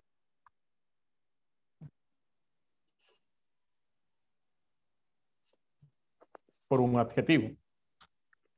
¿Cuál es el, cuál es el adjetivo aquí?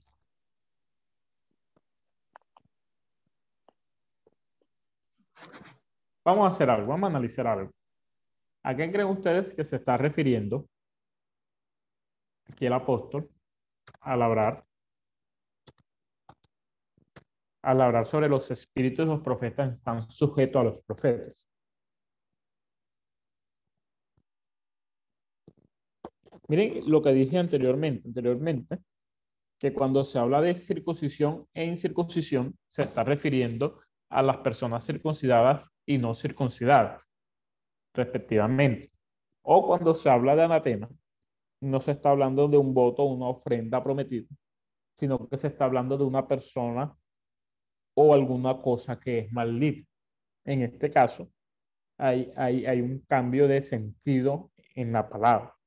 En este texto, en 1 Corintios 14, 32, y los espíritus de los profetas están sujetos a los profetas, ¿a qué se está refiriendo? ¿Qué creen ustedes que se está refiriendo? Si tomamos, en, eh, si tomamos como ejemplo lo que he dicho anteriormente sobre circuncisión e incircuncisión.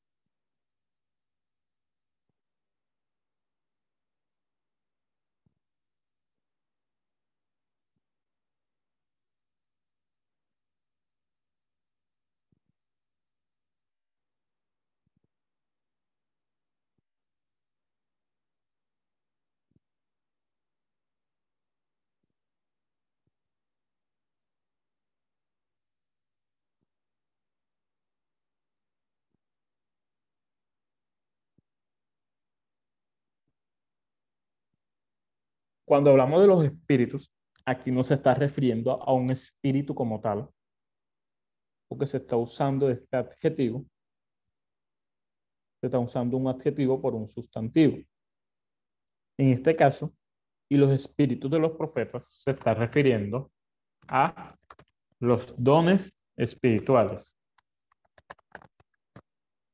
Es decir, y los dones espirituales de los profetas están sujetos a los profetas. Sería la forma correcta de interpretar este texto.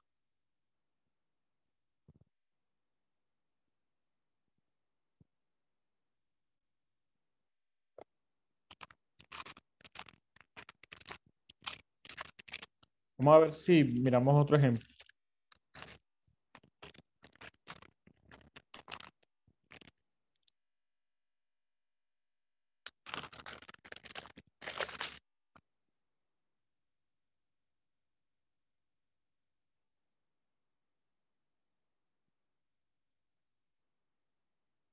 Primera de Juan, vamos a buscar otro ejemplo. Primera de Juan.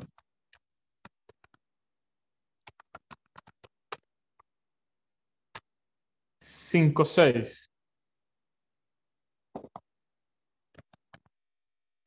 ¿Qué dice Primera de Juan cinco, seis?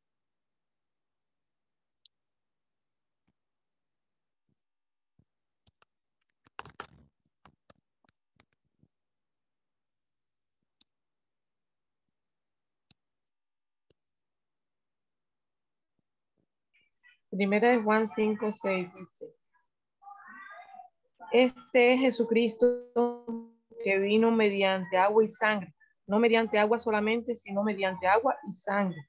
Y el Espíritu es el que da testimonio, porque el Espíritu es la verdad.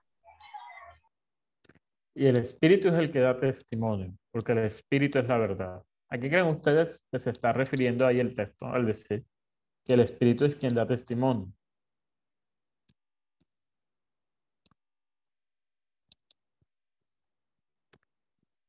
Mire, este es Jesucristo, que vino mediante agua y sangre. ¿Está hablando de qué? Que vino mediante agua y sangre, ¿está hablando de qué? Su forma física, corporal. Está hablando de la encarnación. No mediante agua solamente, sino mediante agua y sangre. Es decir, no de una forma divina solamente, sino de una forma encarnada, de una forma humana. Y el Espíritu es el que da testimonio. ¿Cómo así que el Espíritu es el que da testimonio? ¿Está dando testimonio de qué? Es el Espíritu Santo.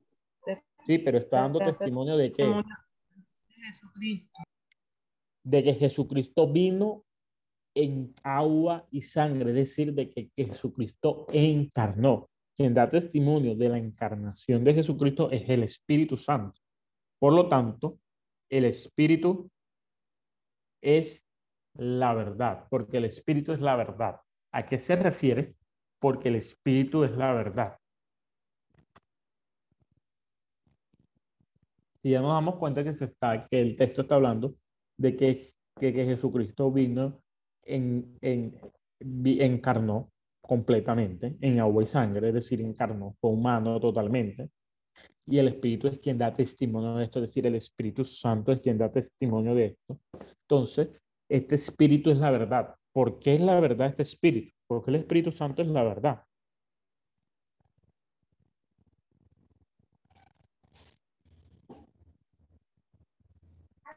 Porque es Dios. Sí, pero aquí está hablando del testimonio. Es decir, porque el testimonio del Espíritu Santo es verdadero. Es a lo que se está refiriendo. Eh, todo, todo lo que el Espíritu Santo eh, da testimonio de la encarnación de Cristo es verídico, es verdadero en cada lugar y en cada detalle. Entonces, aquí el sustantivo por, una, por un adjetivo está hablando de que no porque no que el Espíritu Santo es verdad, no, sino de que el testimonio del Espíritu Santo acerca de Jesucristo es verdadero. Porque su testimonio es verdadero.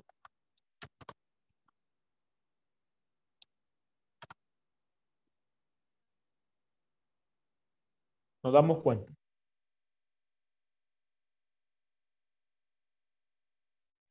Este Jesucristo que vino mediante agua y sangre, está hablando de su encarnación. No mediante agua solamente, sino mediante agua y sangre, o sea, reafirmando la encarnación de Cristo. Y el Espíritu Santo en quien da testimonio de esto, es decir, es quien da testimonio de la encarnación de Cristo, porque su testimonio es verdadero, es decir, el único testimonio que es verdadero acerca de, la, de cerca, acerca, acerca de la encarnación de Cristo es el que da el Espíritu Santo. Por eso aquel que diga que Jesucristo no encarnó sea anatema. Porque es el que diga que Jesucristo no encarnó, no vino en, no vino en carne y sangre, está diciendo que el testimonio del Espíritu Santo es falso y que el Espíritu Santo está mintiendo en su testimonio. Miren la gravedad de este asunto y la gravedad de este hecho.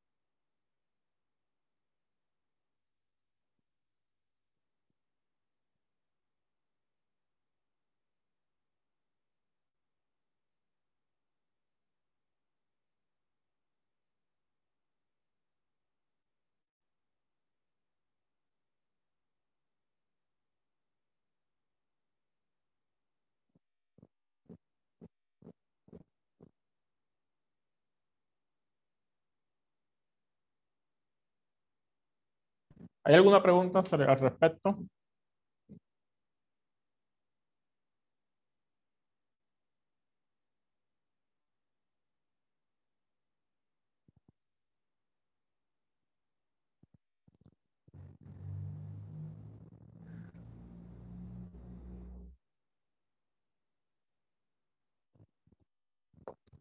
Bueno, hermanos, eh, vamos a dejar la clase del día de hoy hasta aquí. Continuamos en la próxima clase con, con las figuras que implican cambio. Eh, los que llegaron tarde, hoy hicimos un cambio. El tema que veníamos tratando, veníamos tratando las figuras que implican adición, eh, pero por, petición de acá de la institución, me pidieron que reforzara más este estilo de figuras, que son las figuras que implican cambio. Y vamos a ver tres, tres subdivisiones. Las que afectan al sentido de palabras, las que afectan a la disposición y al orden de las palabras, y las que afectan a la aplicación de las palabras. En este caso, hoy arrancamos con las que afectan al sentido de las palabras. Las que afectan al sentido de las palabras las vamos a encontrar en, como primera figura, la inalague, que es una palabra griega que va a significar cambio y consiste en sustituir una palabra por otra, es decir, se sustituye una palabra con otra. De esta vamos a encontrar la antimeria, la heterosis, la antipiosis y la hipálague. El día de hoy hemos visto la antimeria y cada una y cada una de sus subdivisiones, como la antimeria del verbo, la antimeria del adverbio, la antimeria del adjetivo y la antimeria del sustantivo. Ya en la próxima clase arrancamos con